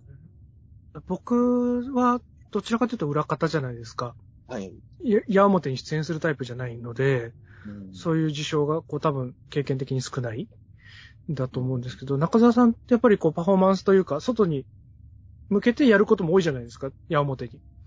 そうなると、まあ、だってそもそも変な格好で歩いてる人を、うん。なんて、いじっていいとみんな思うじゃないですか。いや、いじっていいんだけど、うんうんうんうんうん。変な格好してんだから、それはいじっていいわけですよ。でも、はいはいはい。変な格好してる人が何言われても傷つかないわけではやっぱないうんん、で。そりゃそうですよね。で、でもやっぱりそこはね、こっちにも悪いわけですよ。変な格好してるし。ああと、例えば僕、最近はもうそのキャラ使わないけど、童貞時代とかは自分のモテなさを、これも武器にしてたわけですよ。はいはい。ある時代までは童貞っていうのがちょっと商売に使えてた時代っていうのは確実にあったんで、サブカル業界では。うんで、でも、モテないことっていいことじゃもちろんないから、まあ、大内の歌でも何度も言ってますけど、高校時代から彼女がいた五日さんのことは僕は未だにちょっと許せてないから、それで弱者の味方みたいな面してんじゃないと、未だにしてんじゃないよってことですよね。うん高校から彼女いた人間にね、弱者の味方する資格はないですからね。でもまあ、それはそれとして、あの、やっぱり、その、ず、あの、長い間モテてなかった人が、そのモテなさを武器に、これは結構武器になるって気づいたし、それで受けること自体は気持ちよかったんだけど、やっぱモテないことを武器にしていることで何も傷つかない人間なんてのはまずいないと思うんうですよ。ーんそうですよね。でもあの時僕が童貞なこととかを武器にしてなかったら、多分今の位置にはたどり着けてないと思うんですよねう。ん一家さんと一緒に番組もできてなかったと思うんですよ。あの、長い間童貞じゃなかった僕はだから28まで童貞だったから今こうやって五日さんと対等にあの高校時代から彼女いたモテ野郎とできてるんですよね。そう考えていろいろ。難しい。こう複雑という難しいんですよね。うんいや、なんか、中澤さんの、その、コスチュームに関しても、うんその、童貞キャラみたいな、その、うんモテないとかモテるみたいな話とかも、なんかこう、なんですかね。それはそれで、えっと、何かの基準があって、それと比較して変わってるとか、うん。弱者であるとか、強いか弱弱いかとかで、こう、判断したりとか、何かの基準で判断して、こう、付与されてるわけじゃないですか。うん。なんかそれが、なんですかね、今のその多様性とかの、こう、考え方を推し進めていくと、まあ、それぞれ別に好きなことやったらいいんじゃないっていうところが到達点じゃないですか、うんこそうね。うんう。みんながみんなそれを受け入れるってわけじゃなくて、まあ、あなたが好きなのやってればいいでしょって、その、許容し合うというか、うん。好きにどうぞっていう、こう、世界になっていくと思うんですけど、それ自体は、まあ、素敵だなと僕自身は思ってるんですけど、こう、あ、中澤さんを見て、こう、あ、あなたはこう、紙袋を被る人なんですねってみんながこう、ですねで、こう終わるというか、世界が来てたとしたら、こう、変わってるっていうふうに思われることによって、注目されるってことがなくなるわけじゃないですか。まあそうですね。うん。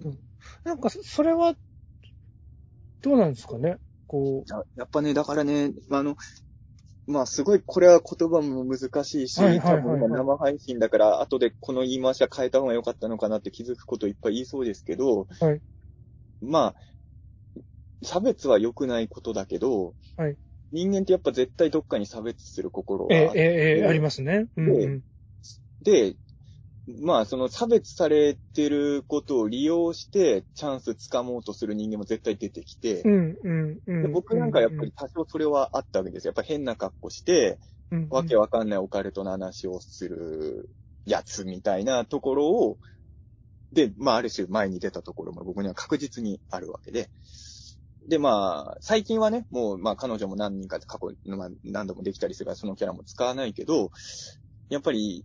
ある時期までは、あの、年齢イコール彼女いなかったこととかで、やっぱりまあ、まあ、ちょっと馬鹿にはされる、てることは分かりつつも、うん、うん、うん。やっぱそれを武器に仕事を取ってきて表現をしてきたっていう自覚はすごいあるので、うん、うん、うん、だからやっぱりその、差別ってもちろん良くないことだし、めちゃくちゃイライラしたけど、うん。うん。お前は差別されてる自分を利用してきたんじゃねえかって言われちゃうと、その通りですってなってしまうっていう。うん。だからうんだからなんで僕特にツイッターが嫌なのは、はい、はい。本当は、あの、め、世の中考えなきゃいけないこといっぱいあるけど、はい140文字でやれるわけないようなことを140文字でやろうとしてるのがすごい嫌で、はいはいはい。まあ、ツイートするなら、例えば、その動画でも、長文のノートとかでもいいんで、はい。誤解なきように伝えたいんで、これをとにかく見れ、うん見ろみたいなうんやり方があると。なんか140文字とかハッシュタグとかで、ええええええ。すごい大事な問題をそのすごいシンプルな言葉で、はいまあ、それこそもう善と悪に分けちゃうようなことじゃないですか、その140文字でやる。なんか僕、なぜか知んないけど、ツイッターが一番その社会世直し系が元気なんだけど、いや、ツイッターは、まあ、入り口として導入文として使ううんんだけど、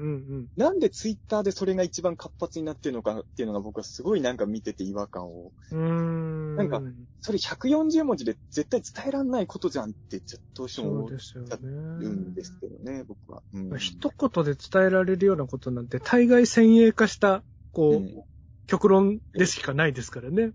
でもそ今大ういう、知能で、はいで今大知能で話してるこのいじりの話だって、はい文字で書こうとしたらめちゃくちゃ文字使いますもん。そうですよね。うそうそう。で、もうやっぱり140文字って宣言、制限の、こうんう、せいで、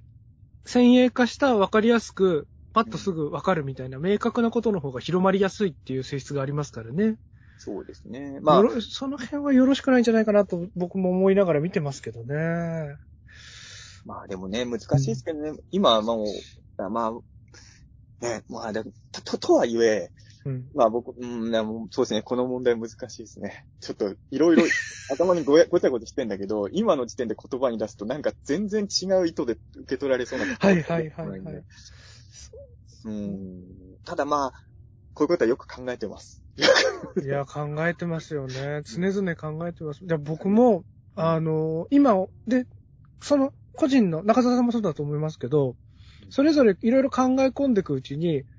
こう、どんどん考え方も変わっていったりとか、いろいろこう、気づきもあるじゃないですか。うん。そうするとやっぱこう、思い返すと、あれは、こう、自分はそのつもりがなかったけど、パワハラだっていうふうに相手からしたら、取ってしまってたなっていうこととかが、こう、あったりとか、あの、そういうのがこう、過去のこととかも思いついたりとか、その過去の自分の行いとかも、そういうふうに何か立場とか、そういう区別されてることを利用してたなって思うこととかも出てくるじゃないですか。うん。うんでもそれをこう、直接謝罪に行くなんてもってのほかじゃないですか。うん。こう、その人が謝ってほしいとか、その人が、こう、あの時辛かったかどうかが定かじゃないので、うん。だから、言ってくれたら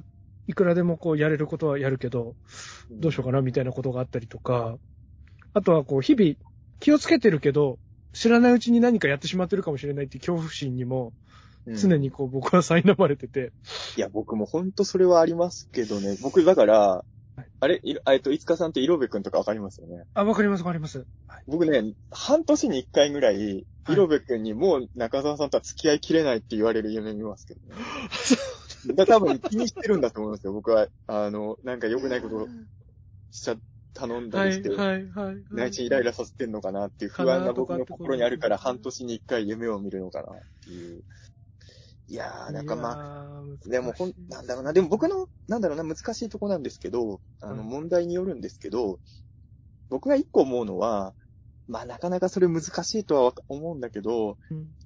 なんかこの人のこれはダメだけど、ここの部分はありみたいな付き合いをうんうんうん。認めてほしいというか、今、あー特にツイッター文化になると一つの問題を起こした人はもう全否定みたいになっはいちゃうじゃなはいいですか。はいはいはいはい。うーん。で、なんかそれだと、ぶぶっちゃけ言うと僕は、今、そんなに欠陥ないと思って付き合ってる人もいるけれど、うんうん。それは僕が付き合いのはまだそこまで深くないから気づいてないだけで、うんうんうん。掘り下げればどんな人間にもやっぱものすごい問題点ってあると思うので、うんうんその、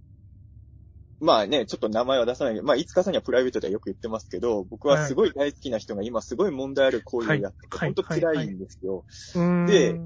あんなやつの、あれを批判できない中澤も良くないって言われることもあって、でも、うん、そういう人の気持ちもわかるんだけど、でもうん僕その人のことめちゃくちゃ好きなのも本当なので、うん。なんかね、その、だからその、この人になってるこれはダメって言いつつこの人のことを評価してもいいっていう土壌が今あまりにもないじゃないですか。うん、うん、うん。なんかか、一個悪い、ものすごい一個良くないことやった人は、うん。何言っても叩かれちゃうじゃないですか。はい、はい、はい、はい、はい。あれが本当になんか、うーん、でも、人間ってそう、い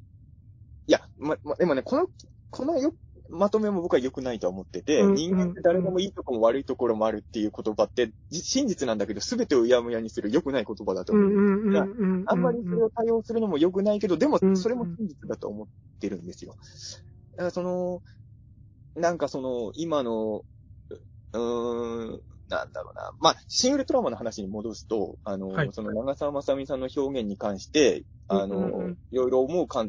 がいるのは全然いいと思うんですけれど、うん。その、で、まあ、映画っていうのは個人の感想だと思うんですけれど、うんこういう表現があるから、この映画を楽しんでるやつはダメだとか、うんうこんうん。の映画を見て問題意識を持たないような人はいかんみたいな人も中にはいるじゃないですか。そうですね。ここまで行くと僕はやっぱり、あの、こあの、飯塚さんみたいに自分はあの長澤さんの撮り方ダメだったっていうのは、それはもう映画って個人の感想だから当然だと思うし、うんうんそれを言う権利は誰にでもあると思うんですけど、あのシーンを、があんなシーンがある映画を喜んでるような奴らはダメだみたいになっちゃうと、それは僕はちょっと違うんじゃないのと僕は。言ってた立場うんがね。うん。が、そこがね。うん。ななんかまあどうしてもツイッター、特にツイッター極論になっちゃうから。ええええええニュアンスは伝わらないですからうね。ん。だ多分僕のゼットン軍団のやつとかも、ポッドキャストでは何度も言ってますけど、はい。文章で書くともっとやばく感じると思う。なんか、喋りだと多少ちょっとネタっぽく言ってるじゃないですか。はいゼットン軍団本当に許せんみたいな。でもあれツイートだとね、そう、だから前もね、まあさっき五日さんもちょっと反省してたんですけど、なんかツイートで書くとちょっとね、きつく感じられちゃうんですよね。そうなんですよね。ソリッドになっちゃいますからね。うんそうそう。そう。なんかね、カン、カン紅葉くんがゴゴジラ VS コング見た後のツイートが結構叩かれたらしいんですよ。なんか、カンさん VS コングダメ派だったんですけど、はいはいはい。なんか、えっと、僕もちょっとどんな言葉だったか忘れちゃったんですけど、でも多分ね、あれ文章だったからなんですよね。多分、喋りで言ってたらそんなになかったと思うんだけど、その140文字の中でちょっと批判的な言葉を言うとすげえ本気で切れてるみたいに見えちゃうから、そうですよね。うんだそこは怖いところではね、ありますけど、まあぼ僕のポッドキャストのゼットン軍団の怒りトークでも切れる人はいるかもしれないですけどかも、しれないですけども、でもいややっぱ文字の方がうん強く感じますもんね。いや、この話しない方が、あの、あどうなんだろう。ちょっとすごい、新ウルトラマンの流れで言うと、はい。あのー僕は本当そんなつもりなかったんだけど、はいはいはいはい。その、やっぱり新ウルトラマンの CG は、言い悪いは別としてハリウッドの CG とは違う、まあハリウッドの対策映画の CG とは違うはいはいはいはい。まあそれ、でもまあ、ハリウッドの映画の CG とは違うけど、俺は好きだったからいい、よかったみたいなツイートしたら、うん。あの、自分はハリウッドと日本の CG の違いが全然わかりませんっていうリップみたいなのが来たんですよ。はい。で、あの、僕はその人に対して、あの、あの、ちほん本当に違いがわからないなら、日本映画を見てる時なら得してるんじゃないんですかねみたいなリポを書いてたああ、なるほど。日本映画の方がだって予算かかってないから、低予算の映画でハリウッドのものと同じのを感じるっていうのは。で、まあ、この時はまあちょっと後半は省いてたんですけど、ハリウッドの映画を見てる時はもしかしたら損してるのかもしれないかなっていう風なうんうんうんニュアン。リップだったんですけど、これを返したらなんかあのーなんでそんな皮肉を言ってくるんですかみたいにすごい怒られちゃって、ほうほうほうほうほう。全然本当にそんな皮肉を言ったつもりはなくて、だだって、ハリウッドの CG と日本映画の CG の区別つかないっていうから、まあ日本映画見てるときはと得じゃんっていう、本当思ったんですけど、うんうんうん。うんなんか一緒に同じように楽しめるなら幸せなことですもんね。こう、なんか。。それを言ったら、なんかすごい、うんなんでそんな皮肉を言うんですかって言われちゃって、はいはいはい。昔の僕だったら、実はツイもうツイッターでも割と議論っていうか、あの、何度もやり取りしてたんですけど、はい正直僕ね、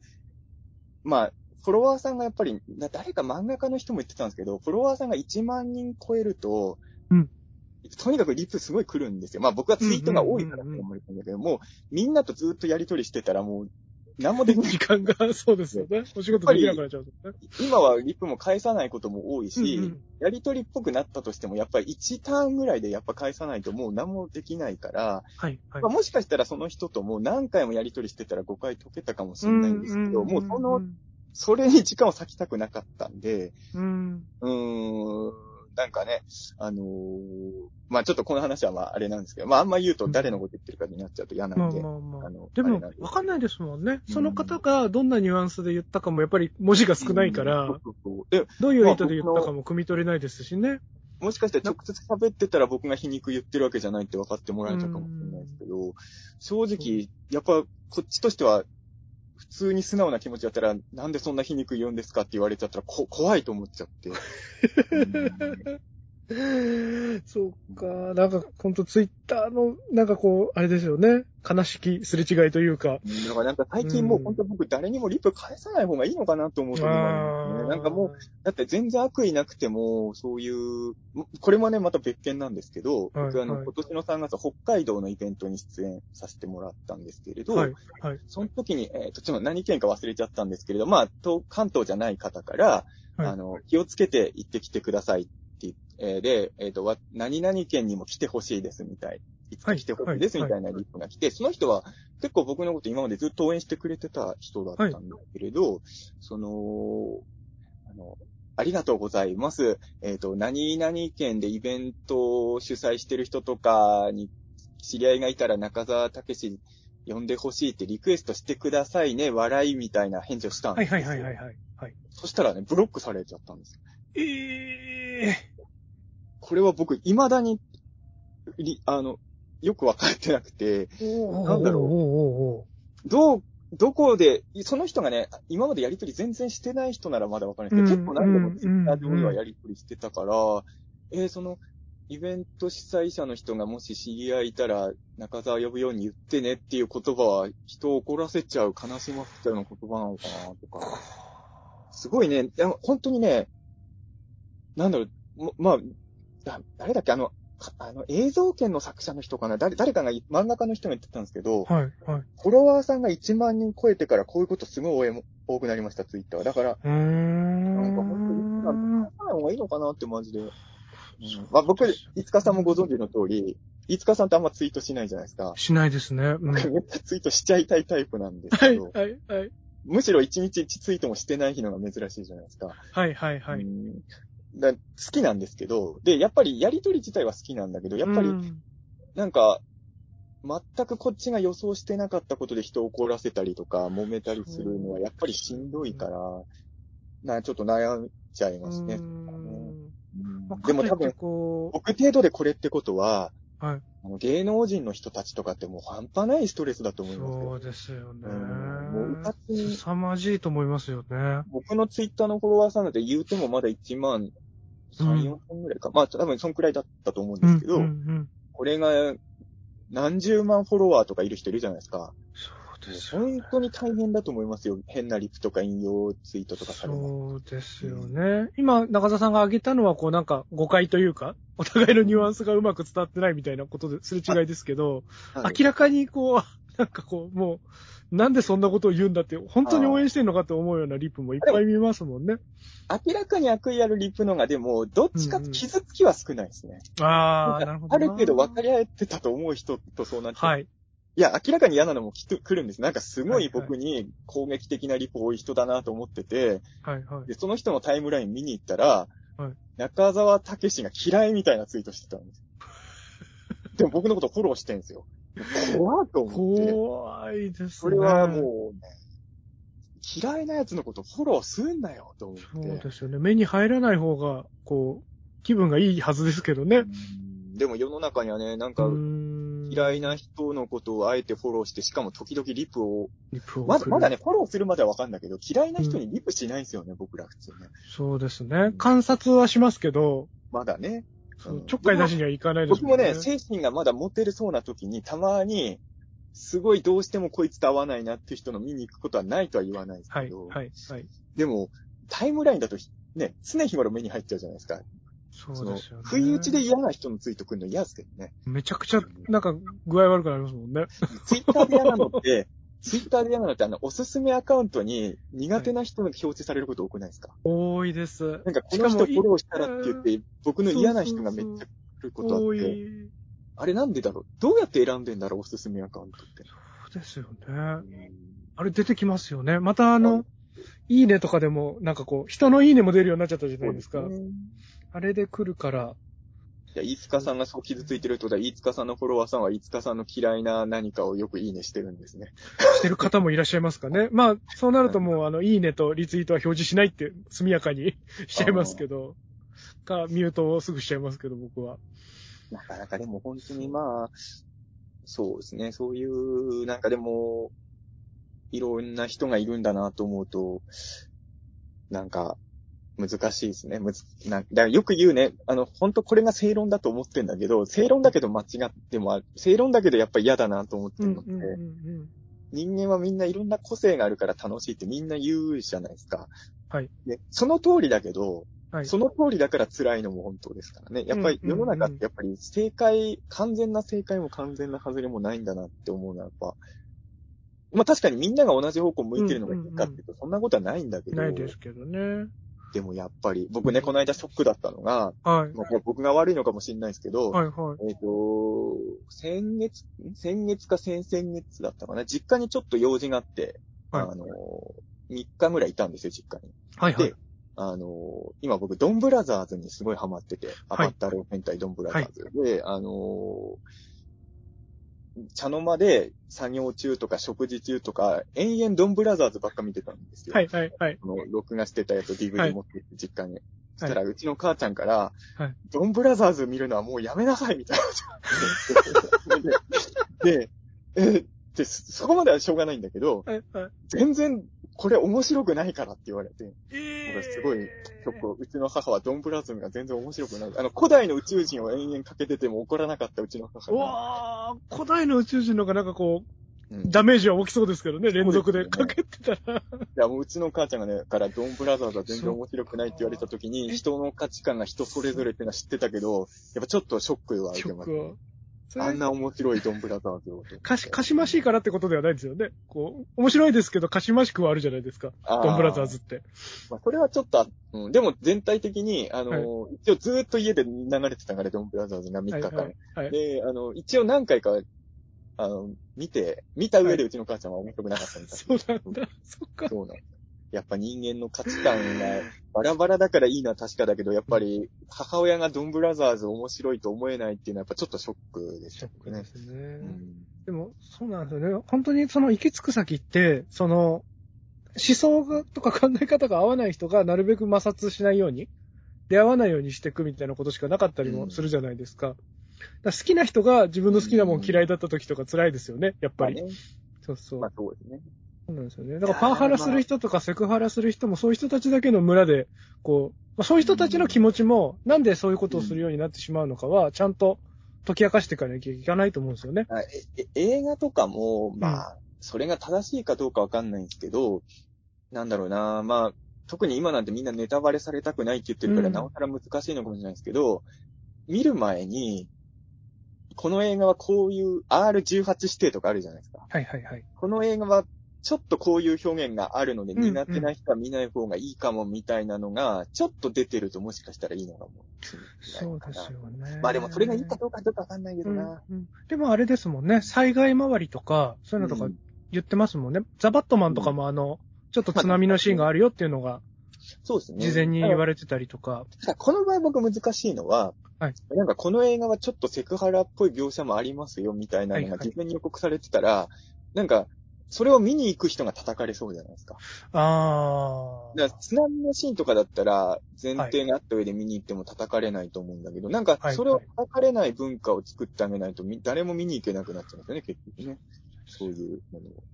うん。難しいですよね。うんそう。で、別にこう、だからそういうのを告知してそういうのがあってもというものの、別にセクハラを許容してるわけでもないし、うん難しいとこですよね。こう、その、そうそう。なんか、どうなのかなっていう。だまあ、そうですね。まあ、だからもそうでもまあ多分、まあ、その今回の長澤さんの撮り方とかいろいろまあ意見が出てるから、まあ今後の映画を作る、対策作る人はたある程度はやっぱ意識はしていくんでしょうね。うんうんねううんんだまあ僕やっぱ一個気になることがあるとすると、まあ、まあ今回脚本は安野さんですけれど、はいまあ、やっぱり、その、アアニ、僕のコンデで言うと、前ね、まあちょっとタイトルは出さないですけど、ある特撮ものの話してた時に、いつかさんが、その、実写の人、俳優さんにアニメっぽい芝居させてるのがどうしても嫌だって言ってたじゃないですか、あれ。はいはいはい。言ってましたね。はい。で僕はあんまり抵抗なかったって話その時してたじゃないですか。はいで、あの、シン・ウルトラマンの話とか他の人ともしてて思うんだけど、やっぱりアニメ芝居とかアニメのキャラみたいなセリフ回しがうん。合わないっていう人はやっぱ絶対に一定数いるんですけれど、僕の感覚からするともうアニメ的なものが当たり前になりすぎちゃって、例えば僕の身の回りとかで、もう普通にご飯食べてる時にハニャーンとか言う女の人いるんですよね。はいはいはいはい。なんかもうアニメ的な口調をすることがわざとでもなくて、もうははいはいアニメっぽいアニメの、深夜アニメに出てくるようなキャラのみたいに喋ることが、まあ、それは僕もそうで、あの、例えば、はいたまに僕やっぱ関西弁とか出ちゃう時あるんですけど、それはこんだけはい吉本の芸人さんとかがテレビ出てると、あの、よくね、エセ関西弁とか怒られるけど、うんうんうん意識しなくても無意識に出ちゃう時ってあるんですよ。うんうんうんこんだけ関西弁聞いてたら。それと一緒で、今こんだけアニメが強くなると、アニメ的に喋る人に会っても僕そんなにもう驚かなくて。で、あんまり映画の中でアニメ、実写でアニメっぽい表現が出ても僕は、まあ、たまにダメになる時は確かに僕でもあるけど、はいはい。多分、飯塚さんとかと比べると、あの、アニメっぽいキャラとかアニメっぽい演出を実写でやられることが、ん受け入れやすい人なんだと思う。なんか、普通に見ちゃうっていうか、はそのアニメっぽいことされてもっていう。はいはい。うん。だから実写とアニメの差が僕の中でそんなにもう区別つかなくなってきてるっていううんのは。正直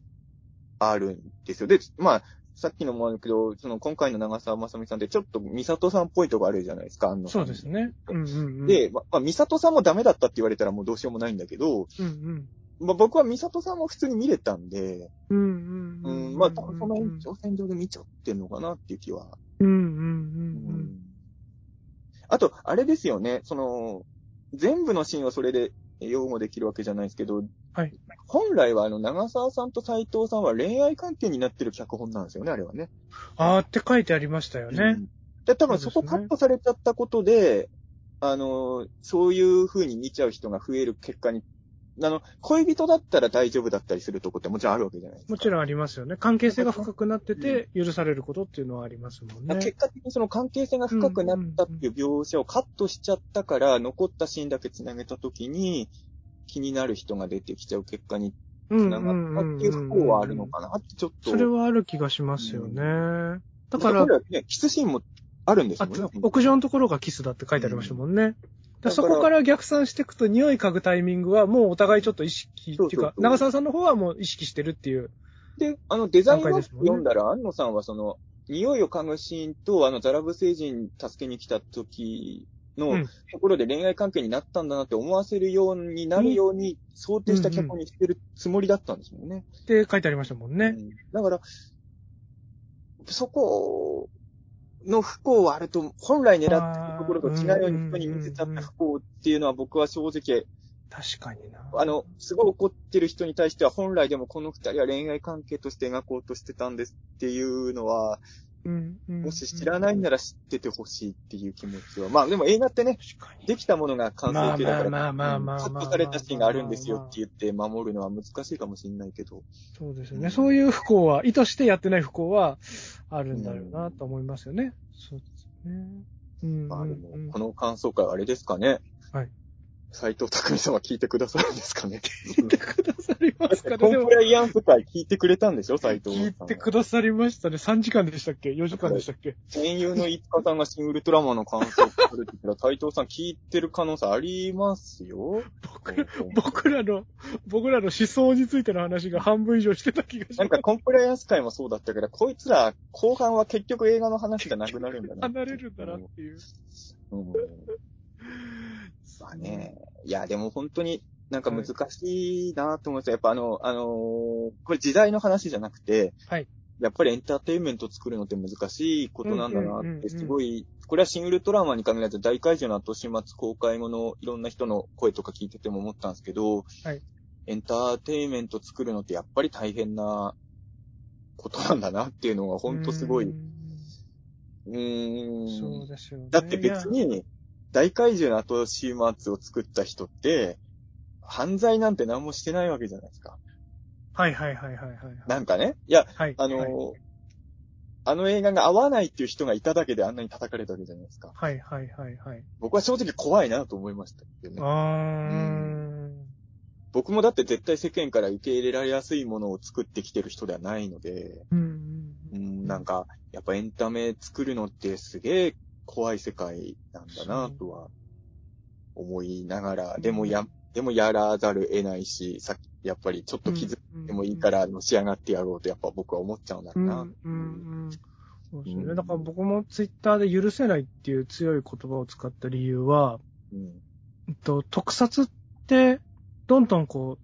う、ニッチなものになっていきつつあったりとか、で、作ってる方もそういう、こう、ニッチになって、なった後にこう、ニッチなところについていってるファンをどうしても意識せざるを得なくうん。なってったりとかっていう状況がある中で、こう、シン・ゴジラ、シン・ウルトラマンってこう、新シリーズが、ちょっと間口を広げたじゃないですか、一般層に。だから、シン・ゴジラの功績を考えたら、今回も間口を広げて、一般層にも絶対訴求できるものっていう形で企画されてるはずじゃないですか。うん。それがちゃんと特撮に関してはうまく機能してると思うんですよ。うん。なのに、女性の描き方とかだけで、そこだけなんかこう、安易に怒られちゃうようなところ割とこう、気づく人が気づけばとか、神経質な人が一人でもいれば、うん。止めれるはずじゃないですか。こまあ、だからあれですよね、その、はいこんまあ気づく人が一人いて、う。うん。言われたときに、そそれでもどうしてもこの表現やりたいんだって言って出してるようには、いつかさんには見えてなかった。見えてい。ないんですよね。覚悟の上でやってるんなら、それはもう表現だから。そう、いいですけど、他はなんかすごく、一般の人の目とか特撮のファンだけに、が受ければいいやっていう風なことじゃなくて、うん、こうすごくし信念を持って多分やれる限りの、限られた時間と予算の中で最大限やれることができてる、実現できてると僕は思うんですよね。だからこそもったいないな、そんなところだけ、こう、しかも直そうと思えば簡単に直せるよところと言ったら変ですけど、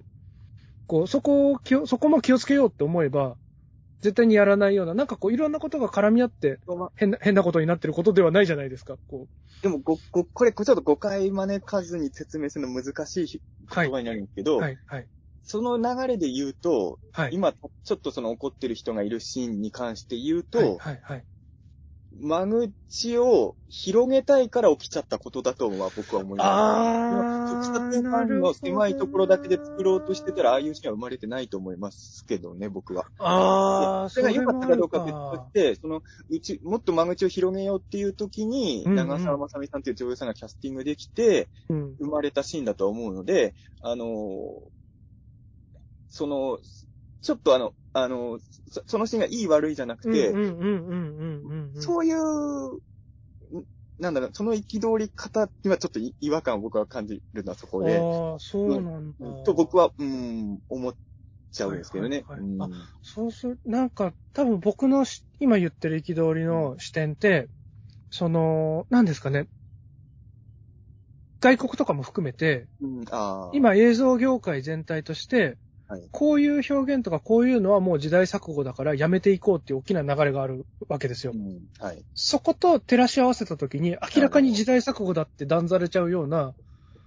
表現を選択してるのがすごいもったいないなっていう憤りなんですよね。あ、それはわかります。なるほど。そうそうそうはい海外、海外の目を意識してっていう意味でなら、そうそうそうそう、そうなんですよね。おオタク向けの映画でいいやってなったら多分あれはなかったと僕は思う。うんうんうん、そっかそっかそっか。うん。だからそこは、そうですよね、そっかそっか。で、まあ、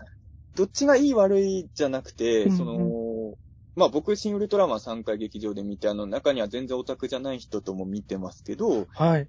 やっぱり、その、いい悪いじゃなくて、あの、シン・ウルトラマンのその、本編部分も含めて、うん。今まで僕がどんなに進めてもウルトラマン見に行ってくれなかったのが楽しいっていうものにはなってるわ、まあ、ある程度の。そうですね。うんうん、なってると思います。やっぱり、そこはその、もちろんそこを気にする層がいるのは当然いるんだけど、うんまあそこのことを意識せずに、あうん、作った結果であって、まあその、うちに閉じた映画を狙ってた人は多分一人もいなかったんじゃないかなんと思う。うんうんうんうんうんうん。ね。そうですよね。だから、なんでそうなっちゃったのかなっていう気持ちに、がどうしても拭えなかったって感じですかね。そこだけ？いや、好きなところがいっぱいあるがゆえに。シン・ウルトラマンの感想で初めて人間の話をこんなに人としたんだって。マジで俺誰とも怪獣とウルトラマンの話しかしてないから、ね。こんなに人間部分やっぱ見てる人いるすいません、なんか。いやいやいやいや、いやいや僕が楽器最初の話とウルトラマンの話、僕もすごいしたかった。いや、いや僕はやっぱりいつかさんと比べて精神年齢が低いんだなって今い回やいやいやいやいや。た、多分なんか、多分なんか劇場版のオトッペとかですごくやっぱそういうところ気をつけたんですよ。あ、そっか、E テレのね、番組で。そうそうそうそう。でやっぱお子さんとか親御さんとか、もしさらに言えばお、おお子さんを持ってない独身の方とか、ご結婚されてても持ってない方とか、なんかあらゆる層の人が、うん。こう、引っかからない表現とは何かみたいなのに結構向き合った後だったりもするので、多分すごい敏感にはなってるっていうのは否めないとは思うんですよね、正直。うんだから、すごいなんかこう、本当に、あの、水を差したりするつもりは 全然ないんですけど、そうそう。まああれですよね、いつかさんは別にシン・ウルトラマンヒットしてほしいと思ってる人ですもんね。思ってますし、だって、ガンガンに、あの、リピアとゾーフィーのグッズとか怪獣のグッズは増えてってますからね。めっちゃお金を落としてるわけですね、として落として、一番くじも激烈に引いてきましたから。僕すごい嫌なのが、そういう意味で言うと、はいそのはいさっき言ったことの、さっきってだいぶ何十分も前に言ったことの続きなんですけど、はいはいはい。シン・ウルトラマンの長澤さんの描写がダメだったって言ってる人を攻撃する人いるじゃないですか。はいはいはい。あれはやっぱ良くないという。そうなんですよね。だから楽し楽しんだ人を気に入らなかった人も攻撃するのもダメですし、楽しんだ人に、あんなシーンがある映画楽しむじゃないっていうやつもどうかと思うし、あの、合わなかったっていう人に対して怒ってるのを僕はやっぱだって映画ってそういうもの合う合わい。ない絶対ありますからね。その、だからその、究極のところはさっきも言ったんですけど、あの、長澤さんのああいう撮り方とかも、うん。これがい一番面白いやり方なんだからって突き進むんならその作家性だし僕は全然いいと思う。ここはやっぱりもう答えがないので、こういう世界ね。に関して言うと、そのゼットン軍団だって誰かにとっては答えだったと思うし、だからそれはもう好みだし、みんな好みが違うから、僕とか飯塚さんみたいな、うん、まあ、まだ世に対して出てない人間たちも作品を発表したいという野心に燃えてるわけですよ。うんうんうん。あの、みんなが作ってるものに答え出てたら、僕は作品作る意味ないですからね。そうですよね。やっぱ僕は電車男嫌いだったから初恋芸人書いたんで。うんうんうんうん。やっぱりこれは、いつかさんの多分その、だから僕は今、今それこそいつかさん怪獣も作ってますけど、はいまあその、シン・ウルトラマンの良かったところは継承しつつ、自分には合わなかったところは、そこは、そこはそこで意識しつつ、いつかさんなりの怪獣ものをぶつけてほしいなと僕はうん、思いますし、あと僕今、自主映画で怪獣映画作ってるんで、いつかさんには手伝ってほしいなと。もちろん、あの、言ってください。やれることは何でもやりますよ。やりますやりますそうなんですよね。だから、まあ、こういう感じ方があったよとか、こういうことが問題かもしれないねとか、なんかこう、そういうことをみんなでいろいろ意見交換とか、知ることとかは大事だなと思うんですけどで。も、本当そこそこツイッターの今良くないところだと思ってて、良くも、いい方も悪い方もなんですけど、あの、うんあのー悪く言った人に攻撃したりとか、よく言った人に批判したりとかができちゃう。な、だから、まあだから僕は SN、まあ文、これがやっぱりさっき言った文章の厳し、多分なんですけど、うん飲みの席だったらそこまで揉めないと思うんですよね。確かに。うんやっぱり文章だけだと、どうしてももう、変な雰囲気受けちゃう。だから、まあね、僕もツイッターはやめないですけど、うん。ツイッターとかで映画の感想を語るのとかってやっぱり、もうほんとここ最近ツイッター開くと、誰かしら常に揉めてるじゃないですか。うん、確かに。もうみんな喧嘩しかしてないから。確かになもう本当にその、だから僕は、そのシン・ウルトラマンのその長澤さん周りの描写とかもダメだったっていう人と良かったっていう人がうん冷静に話し合えたらいいのになってすごい思うんですけど、そうですね。そうはならってない感じですもんね。いやだって僕がこのポッドキャストで言った僕は見た時にそこに関して何も感じなかったっていうのははいはいはい怒る人は怒ると思うんですよね。今の時代お前あのシーン見て問題と思わないのかっていう人、あの、ツイッターとか見てるとそういうふうに思う人いそうじゃないですか。ああ、いそうですね、いそうですね。だからそこは本当に。いや、だって気づいたとか気になっちゃった人だって、何をもってして気になったかとかも、うん、いろんな、こう、ことがあるわけじゃないですか、経験とか。うん、いろんな理由が絡み合って気になりましたって話だと思うんで、気にならない人だっていろんな理由があるわけですよ。それはそういう人生を送ってきたわけですよ、ね、そうそうそう。いろんな文脈があって気にならないわけですから。だから、なんかそれを何も知らずして、気になった人も気になってない人も、こう、双方をこう攻撃するのは本当に、こう、愚かなことだと思うので。でも結構来てますもんね。逆になんか同じ風に気になってる人でも全然違う気になり方かもしれないじゃないですか。中開けてみたら。いや、でもね、今本当怖くて、まあその政治的な話とかもそうなんですけど、はい。一回言っちゃったらもう誰かに一生恨まれんのかなと思ってみんな何も言えなくなってきますよね、今ね。確かにな。やっぱ、うん、さっきも言ったんですけど、ここはなしだけどこれはありっていう見方をもうちょっと、例えば僕は、はい、好きな芸人さんとか聞かれた時に名前言うと、なんかその人が何かの番組でコメンテーターかなんかで言った政治的発言のことで怒られたりする。はいはい、はい、あんなこと言うやつのネタでお前笑ってんのかみたいな。でも、はいはい、はい、その人の政治的発言とお笑いは別じゃないですか。と僕は思うんですけど、ねうんうん、一言も、だって好きな芸人って聞かれたの、好きなコメンテーターって僕聞かれてないんで、うんうんうんうん、そこまで全部ごっちゃにされちゃうと。そうですよね。その芸が好きだっていうだけで、その人の人格とか思想までまるっと含めて、うん、好きな人をあげろって言われてるわけじゃないですしね。人格だってね、政治的思想はあってなくても好きって人は当然いるわけですからね。いるわけですからね。だからその、それ全部、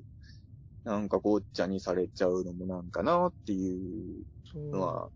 あるけど、でもなかなかこの波は変えるの難しい。難しいですよね。で、それを、うやむやだからって一緒くたにしないっていくことで、うやむやにしちゃって、なんかその悪い人が逃げおおせたりとか、うん、本来こう、裁かれるべき罪が、追い隠されちゃうみたいな負の側面もあるじゃないですか。あのね、だからやっぱよくない難しいんだな。なんか正義の暴走とか変な人がいると、えええ逃げ道がいっぱい作れちゃうから良くないと僕は、うん。本当に思ってて、まあ、ちょっと話違うかもしれないですけど、はいはいはい、たまに僕ネットで、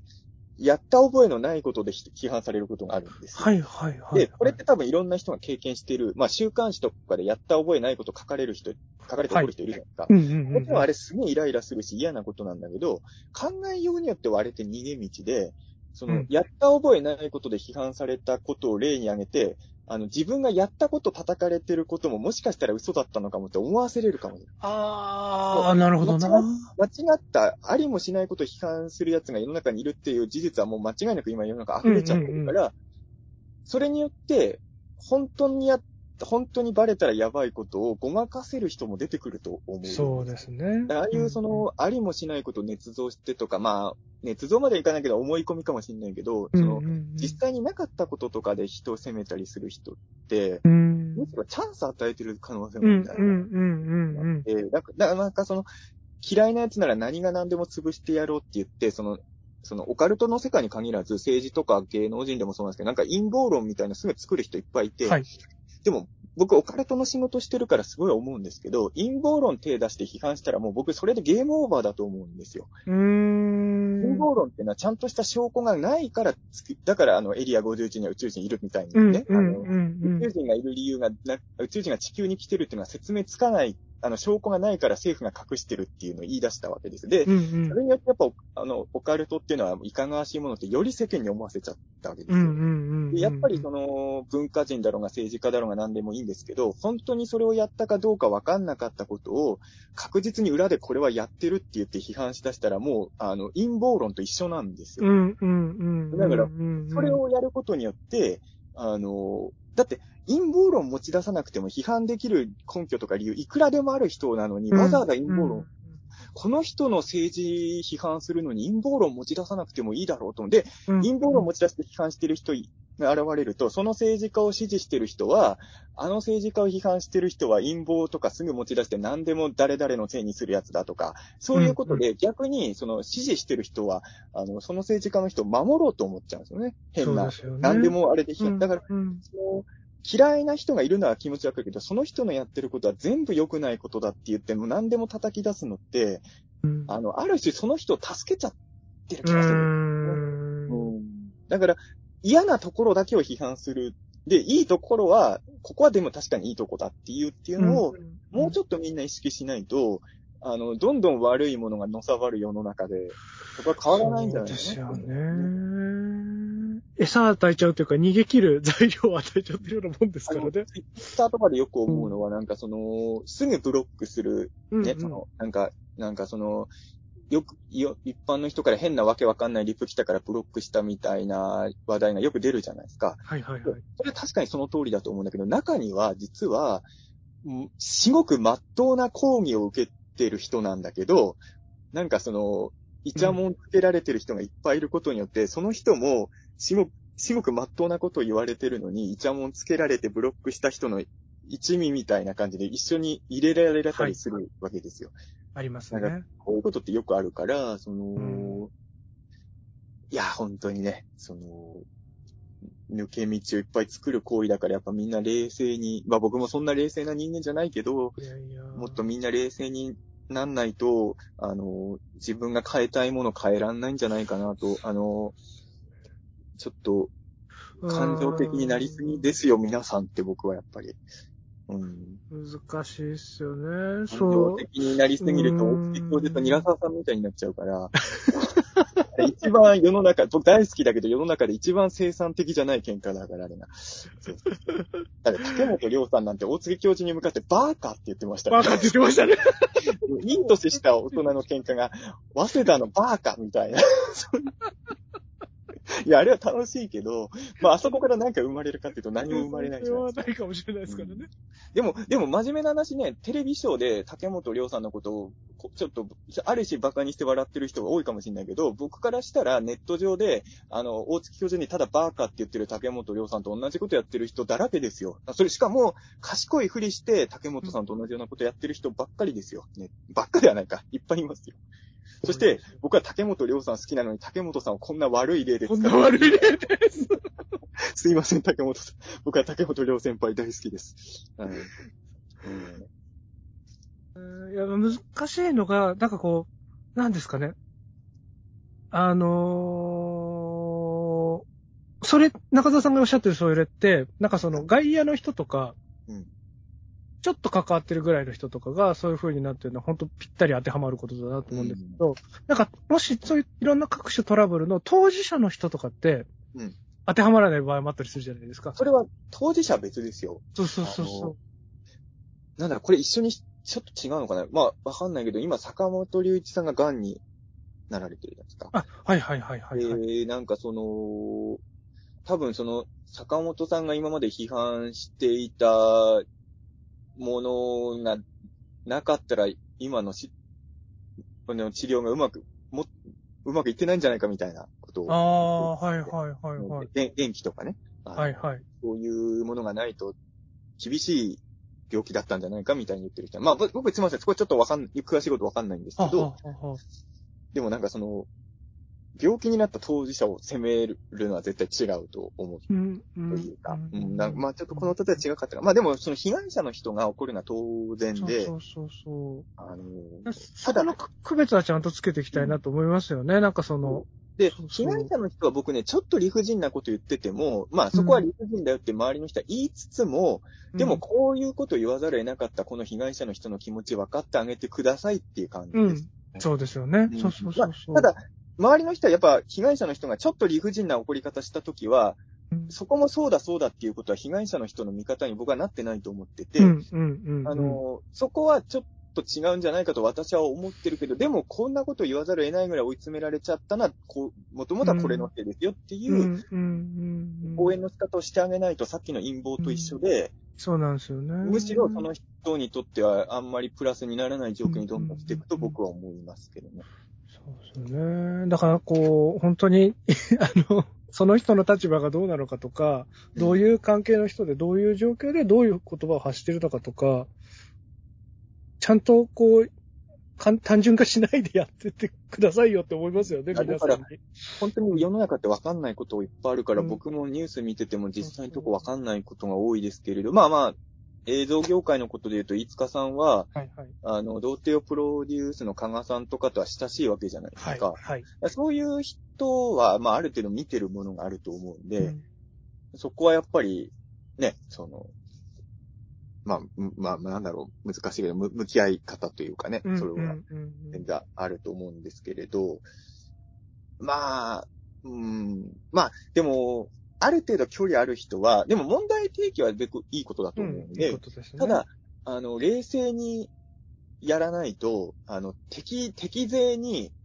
チャンスを与えるよっていうことですね。うん、うん。まあ、あんまり戦争みたいな、な言い方するとあれですけど、でも、うん冷静じゃなく、わーって、正義感でやるのって、相手方にとっては結構有利、あのー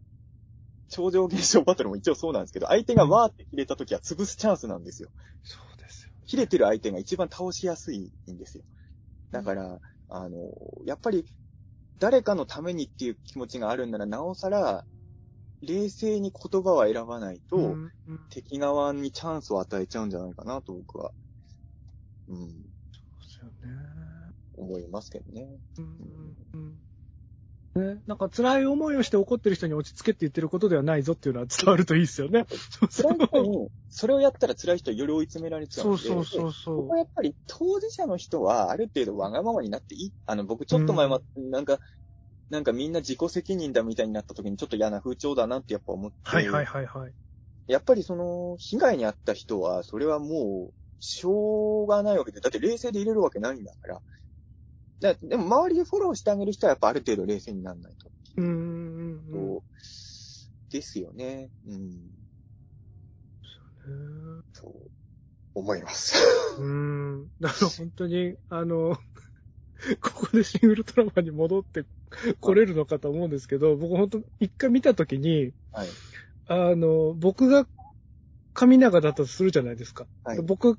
がウルトラマンがうっかり殺しちゃった人だったとしたときに、なんか僕の周りの人間関係で、こう、リピアは人間を好きになってくれるからってすごい思ったんですよね。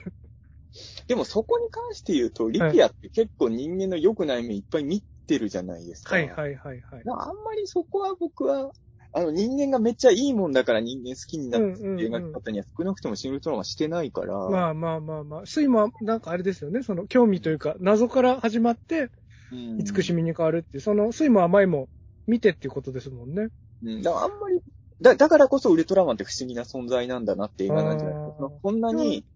なんか人間が逆にすごいいい人たちとしてこの映画描かれてたら意外と普通の映画なんじゃないかと思って。まあまあまあまあ、あの、なんか結構、うん土壇場のリピアの、こう、決めたのって家督隊のみんながキーだったってことではないんですかね。ど、どうなんですかね？中澤さんどう見てます？その辺って。ああ、でも僕は、はいはい。これはもう今までウルトラマン見てきた人間の味方になっちゃうのかもしれないですけど、まあ僕は元から怪獣のが好きだし、はいはい。怪獣って怪獣映画だとやっぱ人間のせいで生み出されちゃったもんじゃないですか。はい。だから怪獣映画においては人間こそ真の悪役だと僕はずっと思ってうんる人で、うん。ウルトラマンっていうのは僕からすると悪役に加担してる人なんですよ。で、そ絶対怪獣のが正しいんですよ。うんうん。でも人間の方を好きになってしまった不思議な宇宙人の話だと初代マンを。ああ。あそれは僕は、あの、どう考えたって、あの、家督隊の人よりネロンガの方がいいやつなんだけど、僕の中で。はいはいはいでも、いいやつじゃない、そこまでネロンガほどはいいやつじゃない人間を好きになったウルトラマンって不思議だなと思うし、で、僕も、でも人間だから、あの、こんなに欠陥だらけの人間のを、ウルトラマンという不思議な宇宙人が好きになってくれた奇跡に感動してしまうというか、う。うん、なん、か、綺麗事じゃないから僕は感うんうんうんうん動するというか、まあだから、だんだんウルトラマンもシリーズ化すると、友情とかそういう話になってくるんだけど、やっぱり、綺麗な方になってきますよね初代マンとか新ウルトラマンはそういうのじゃない、正義とか友情の話じゃなくて、まあ友情っちゃ友情なんだけど、うん。すごい不思議な絆の話ですよね。その、なんで、うん僕もでも実際にもあるんですよ。なんで僕、この人、この人は僕のことそこんなに好きになってくれたんだろうっていうのは、んまあ僕と五日さんの共通する身近な人で言うと、はい。やっぱりあの、僕はさ、佐賀博さんとかが、うんうん。僕のことあんなに、まあ、可愛がってて僕が言うのもずうずうしいですけど、うんなんであんなに可愛がってくれたかやっぱ謎なわけですよ。僕結構佐賀さんの前でずうずうしいこといっぱいやってたし、なかなかひどいことやってきたから、でもなんか、うん。でもに、そういうことって人間関係ってある。で、シン・ウルトラマンってそういう話で、あの、めちゃくちゃいい人だから、優しくされたわけでもなくて、なんか、まあ、例えとしたら極端かもしれないけど、鬼太郎とネズミ男みたいな、はいそのはいはい、ネズミ男ろくなやつじゃないじゃないですか。でも、はい鬼太郎との間に確実に友情はあるんですよ、そこにね。ありますね。で、そこはなんか僕はなんか単純にいいやつ同士の友達以上に感動するものが僕はあるんですよ、鬼太郎とネズミ男には。なんかそういうものがウルトラマンと人間の間には芽生え、だから人間がすごい素晴らしい生き物だからウルトラマンが守ってくれてるんだっていう解釈ではない作りの作品が僕は結構好きなのかな。うんうんうんうん。なんか僕はもしかしたらちょっと中澤さんとずれてるかもしれないですけど、まあ人間って弱くて、なんかよくわか、なんか悪いこととかもいっぱいしてるし、不完全だけども、なんかこう、土壇場というか最後まで諦めなかったり、もがいたりとかうん。するところみたいなのに興味が湧いたのかなって、そういうふうにこう僕見てたんで、好きになってもらえるような、こう、ポイント？みたいなのがこう、自分に備わってるといいな、みたいなのそう思ったんですよね。なんかその、僕は、はい僕は多分、飯塚さんよりウルトラマンを、まあ、劇中でも神の、今一番神に近い存在ウルトラマンだって言われてるんですけど、はい。僕はもうちょっとウルトラマンをや、飯塚さんより神様みたいに思ってんのかもしれないですね。神様が、の気持ちってやっぱり人間にはもう理解できなくて、なんで。なんで、なんで人間のこと大事にしてくれてるかわからないけど、こういう存在がいてくれることのありがたさっていう方向で僕は見て、あ、それはシン・ウルトラマンに限らずですけどね。うんあの、ウルトラマンシリーズを僕はそういうふうに、まあ僕は五日さんより人間が嫌いなのかもしれないですけどね。だからそういうパターンなのかもしれないけど、その、やっぱ人間なんてそもそもそんなろくなもんじゃないと思ってるからこそ、それは子供の頃から僕はそう思ってたから、ウルトラマンをそういう目で見てたのかもしれないです。まあね、まあすごい極論言えばね、怪獣使いと少年みたいなことがあってもはい人間守ってくれるのがウルトラマンですから、うん。うん。がまあ、うんいや、僕は本当怪獣の方がかわいそうだと思いますもん、人間より絶対。うんうん何も悪いことしてないですからね、レッドキングとか。うんそうそう、もう帰ってきたウルトラマンとかになると、無人島に行って怪獣がいたから、よく退治してくかってなるよね。めちゃくちゃ、かわいそう。無人島にいんだから放置しとけよと思。そううそう、別に人に危害は加えられてないわけですからね。100歩譲ってレッドキングは多少、はいまあはいまあ、うん被害者出してるからしょうがねえかまあ乱暴ではありますからね。うんうんだんだんもうね、怪獣いたらとりあえず倒しとくか、になっちゃうからね。かわいそうな怪獣たちですよ、本当に。うんそうですね。まあ、でもまあ、ちょっと、あれですね。この、この回はタイトルは、はい斎藤匠の戦友が語る新ウルトラマン感想、かっこ、後半はウルトラマンの話ほぼしてません、みたいなとかね。そうですね。看板に偽りありになっちゃいますからね。後半は新ウルトラマンの話あんましてないよっていうのはタイトルに入れといた方が。わかりました。これいつ公開するんですか？この。あでも近々本当ですか？出そうと思ってます。はい。ゴゴジラ、ゴジラ VS コング会みたいに1みたいにならないようにですね。そうそうそう。あの悲劇は生まないようにしないとですよね。あ、たまに言われるんですよ。あの、VS コングの感想会はどうなってんですかって言われて、はいはいあ、飯塚さんがコングパックパック言ってて、ちょっと流せないんですみたいなこと を。飯塚さんがコングに綺麗すぎてて、ちょっと編集大変なんですっていう、あの、理由でなかなか公開できないんですって一応言っといてますけどね。はいちょっといつか蔵出しでしましょうかね、こう、知る。そうですねタイミングが完全にないんですけどね。あーまあ。いや、でも、あれですよ、なんだろう。はい今、今、なんだろう。今、あの、今の時期公開したら、あの、はい多分、長編大怪獣映画ウルトラマンとキングコングの逆襲感がありますけどね。ちょっとだけあります。ちょっとだけありますね。あの、同時上映感があるじゃないですか。ウルトラマンの映画とキングコングの映画。確かに確かに確かに。そっか。僕な、もう1年以上前だから何の内容も覚えてないですけど、VS コングの感想会は、ちゃんと映画の話を最初から最後までしてた気がします。してましたね。してた気がします。うんですね。まあもう、あんま覚えてないですけど。覚えてないですけどね。映画の感想をちゃんとしてた記憶が脱線して思想の話にはなってなかったですもんね。そう。まあ、VS コムって思想の話にやっぱなりようがない。ならないですからね。やっぱウルトラマン、まあ、新ウルトラマンはちょっと特殊かもしれないけど、やっぱウルトラマンは多少思想の話になってきますよ。そこはやっぱジャンルの違いかなと思う。あとはやっぱり、あの、ちょっと今年、あんま大内のじゃ更新、去年のくらいあんまり知ってないですけど、ちょっと今年はもうちょっと、まあ6月ですけど、はいもうちょっとやれるといいですね。どうしたねそうですね。頑張っていきたいですね。まあでも、ここでスケジュール見ながらね、あの、無理、無理していくと、そうですねあ。良くないと思うんで、うん、うんうんうん。やっていけたらと思いますけどね。斎藤匠さん聞いてくれるかな？聞いてくれますかね。あれ、コンプライアンスから全部聞いてくれたはいのは、までは知ってるんですけど、はい。聞いた上での感想をいつかさんに伝えたりはしてるんですか？全部聞きましたよっていうことと、あと一応聞いた感想はざっくりですけど、あ、あ、あ、すげえ。はい大大宇宙の王者の感想を斎藤さんがいつかさんに伝えてるんですね。あの、なんかコンプライアンスの上映で、こう、はい電車に乗って上映館とかを移動する時があったんですけど、その電車の中で、ちょっと一言二言お話ししましたかね。貴重な斎藤匠さんからの大宇宙の王者の感想。長かったですねって、あとなんか寄り道めっちゃしてましたねって言ってました。寄り道がもうえげつなかったから、ケツででもなんか一回聞き始めたら、なんかこう、負けられないみたいな気持ちになっちゃって、うんここでやめたら負けだと思って、一応最後まで走りましたよって。すごいありがたいけど、多分負けてもいい戦い。負けてもいい戦いでしたね。うんそうそう非常にありがたいけれどね。忙しい身だから寝てくれても全然よかったっていう。そうか。まあでも、いつかさんやっぱり他の人と、まあ僕はね、あの、斎藤匠さんの映画を撮られている人だから独自の感想をお持ちだと思ってたんですけど、やっぱ今まで僕がシングルトラーの傘話した人とは違う話がいろいろ聞けたんで、それは良かったかなと思いますし、あと、ね、あの、まあいいや、ちょっと暗いことも何ですか？何ですか？あの、ポッドキャストで言う分にはいいんですけど、はい、はい。ポッドキャストの感想とかで誤解を受けたくないなとはちょっと思いますよね。あそうそう。だからあのあ、そうですね。そうそう。やっぱこれはあの、ん長くダラダラ喋んないと言えないような複雑な話だったんで、これはあの、特に後半の部分はシンプルな言葉で、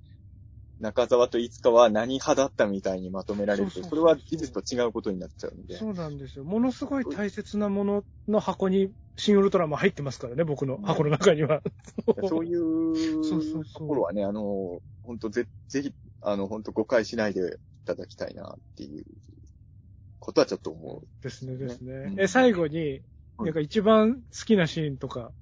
言って終わりません？いいですね。急に、急に。急に。どっちからいきますか？一番好きなシーン。えーどっち、どっちでもいいですよ。どっちでも本当にいいですけどね。では僕からいきますね。はいはいはい。僕の一番好きなシーンは、はい。本当に最初の最初で、はいあのー要はタイトル、新ウルトラマンって出るところなんですけど、はいあの最初、うにゃうにゃで始まるじゃないですか。ダッはいはいはいはいはい。の、ダッダンみたいな音から始まって、で、まあ、正直僕見る前から、オープニングは、シンゴジラの時も東方スコープから始まってたから、はい。あの、ウルトラ Q 版新ウルトラマンだと思ってたんですよ。はい。で、うにょうにょが始まったから、ああー、やっぱウルトラ Q から始まんのね、と思ったらは、いシンゴジラってなるじゃないシンゴジラをぶち破って新ウルトラマンっていうところが実は一番、おー。途中まで、まあそう来るよね、ぐらいになったら、え、シンゴジラってなってて、バーンって、これってただのマニアのお遊びじゃなくて、はいウルトラ Q があったからウルトラマンがあったように、シンゴジラがあったから、シンウルトラマンがあって、で、まあその後シンゴジラを改造したゴメスが出るっていうのは、あれ、あの、マニアのお遊びなようで、実はすごいメッセージがあるじゃうないですか。ん。うん。そのうんうんこれだけ、まあ、その、僕ら付き合ってるファンも含めて、作り手の人も含めての歴史が、あの、本当に最初の20秒ぐらいに込められてて、はい。あの、オープニングが一番いいっていうのは、なんか、なんだろうな、他にもいいシーンいっぱいあったんだけど、あそこが、緊急検証ザムービーと一緒というか、なんか最初が、深みがものすごいいいというか、はいユリ・ゲラーさんのマナー広告みたいな。マナー広告は完璧なつかみですからね。でもね、あの始まり方は僕、やっぱりちょっと途中までは予想通り来たなと思わせといて違ううものを見せてん。感動させられたっていう意味で言うと、うん、僕正直ゴメスとかは出る可能性あるかなと思ってたり、ウルトラ Q っぽいことやる可能性もあると思ってたんだけど、あの見せ方は本当に予想できてなかったんで、うん。なんか僕あれだけでももうやっぱりすげえなと思ったし、新仮面ライダーどう始めるんだろうってすごい気になって確かますけどね。うん。です。に。わあ、なんかそんな、いや、順番逆だったかもしれないですね。本当？僕、すごいすっぺらいな。いえいえ、全然。なんか、そうですね。僕は、あの、スって、ゾーフィーが見切れたカットが、あ 一番最初に、あ、メフィラスの背後メ。フィラスの越しに、スンって見切れた時の、ゾッとする感じが、なんか、あれが一番好きで、あれですよね、まあ、あそこの一連のとこがすごい好きなんですけど、いつかさん僕のまだ YouTube のやつとか見てないって言われてたじゃないですか。はい、まだ見てないです。全く同じこと言ってますね。もうめちゃくちゃ僕もあそこ好きですから。うんあの、お化け感と、うん、あ、同じこと言いました。僕も心霊写真全く同じ感想。映っちゃいけないものが映った感じからの、もうそれを、スッと見ただけで、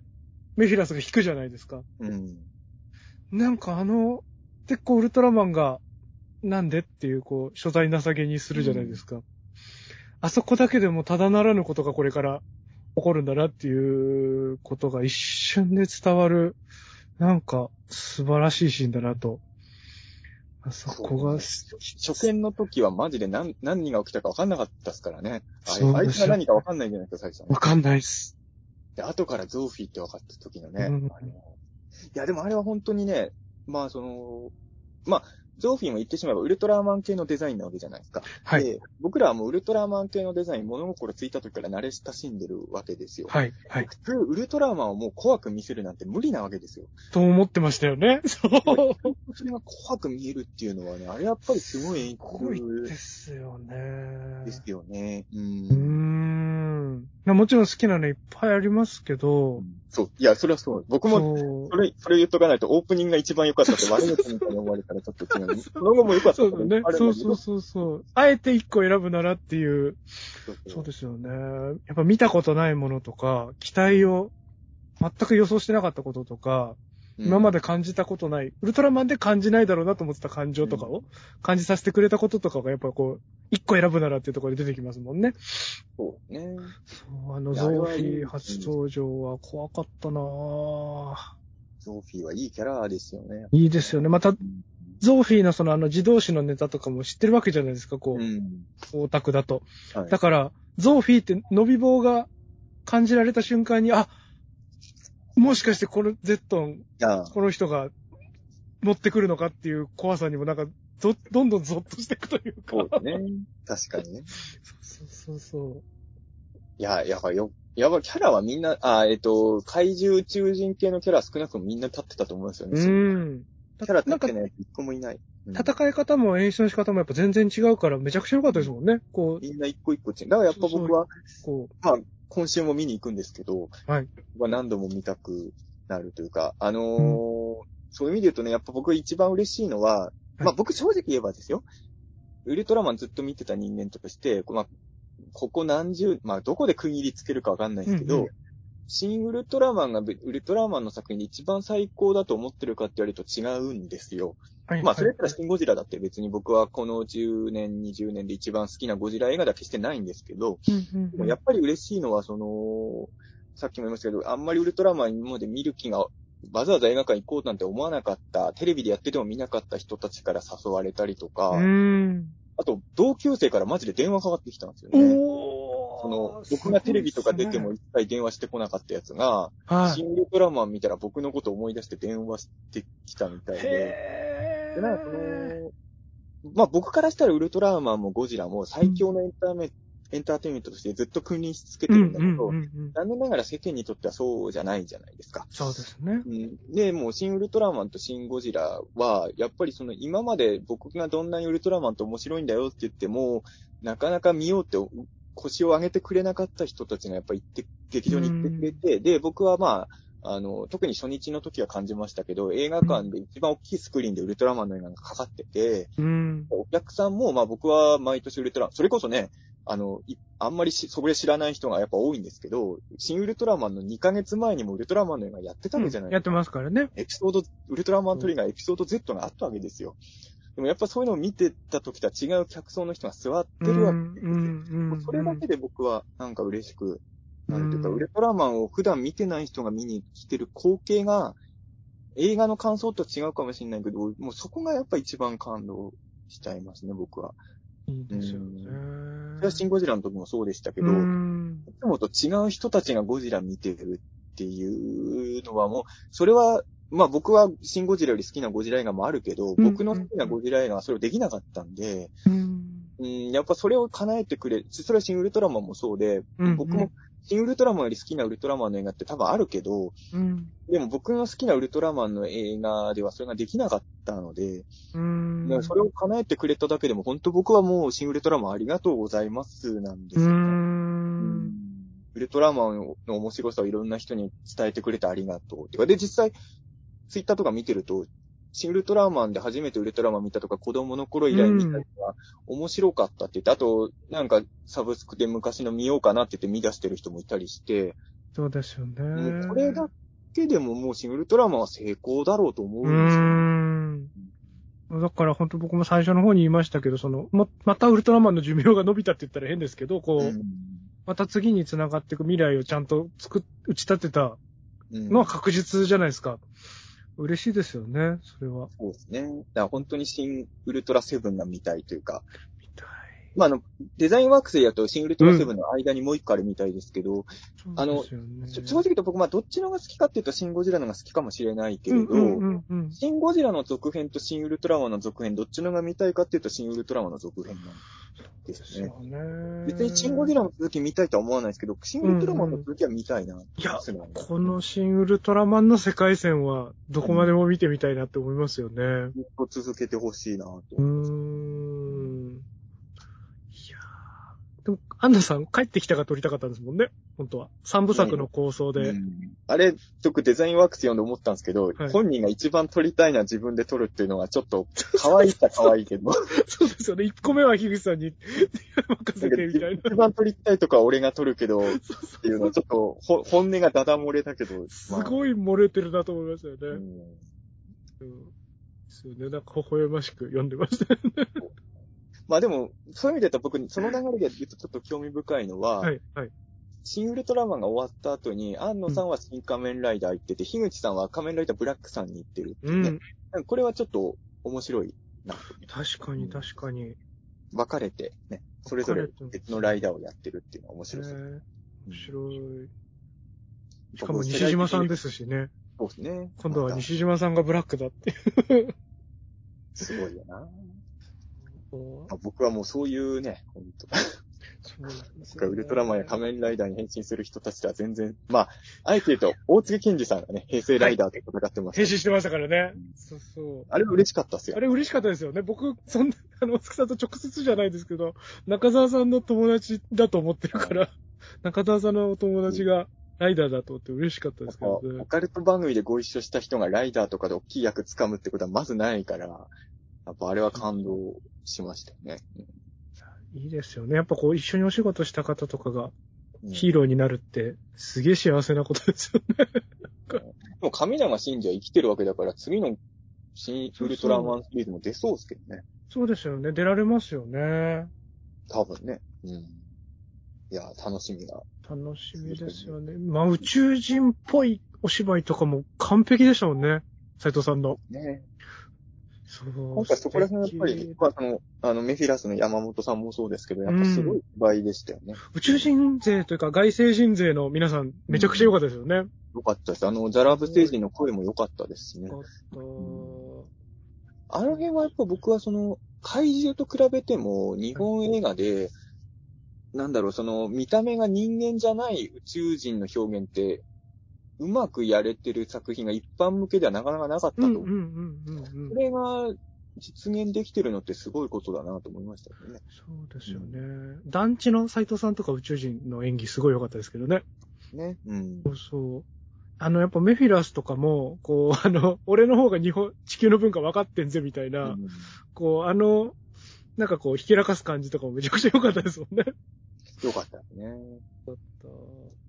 や、だからいいシーンいっぱいありましたよね、本当に、ね。いいシーンいっぱいありまあそうね、僕もさっきあの人間はあんま見てなかったって言ってたけど、メフィラスと斎藤さんのやりとりとかすごい良かったな。よかったですよ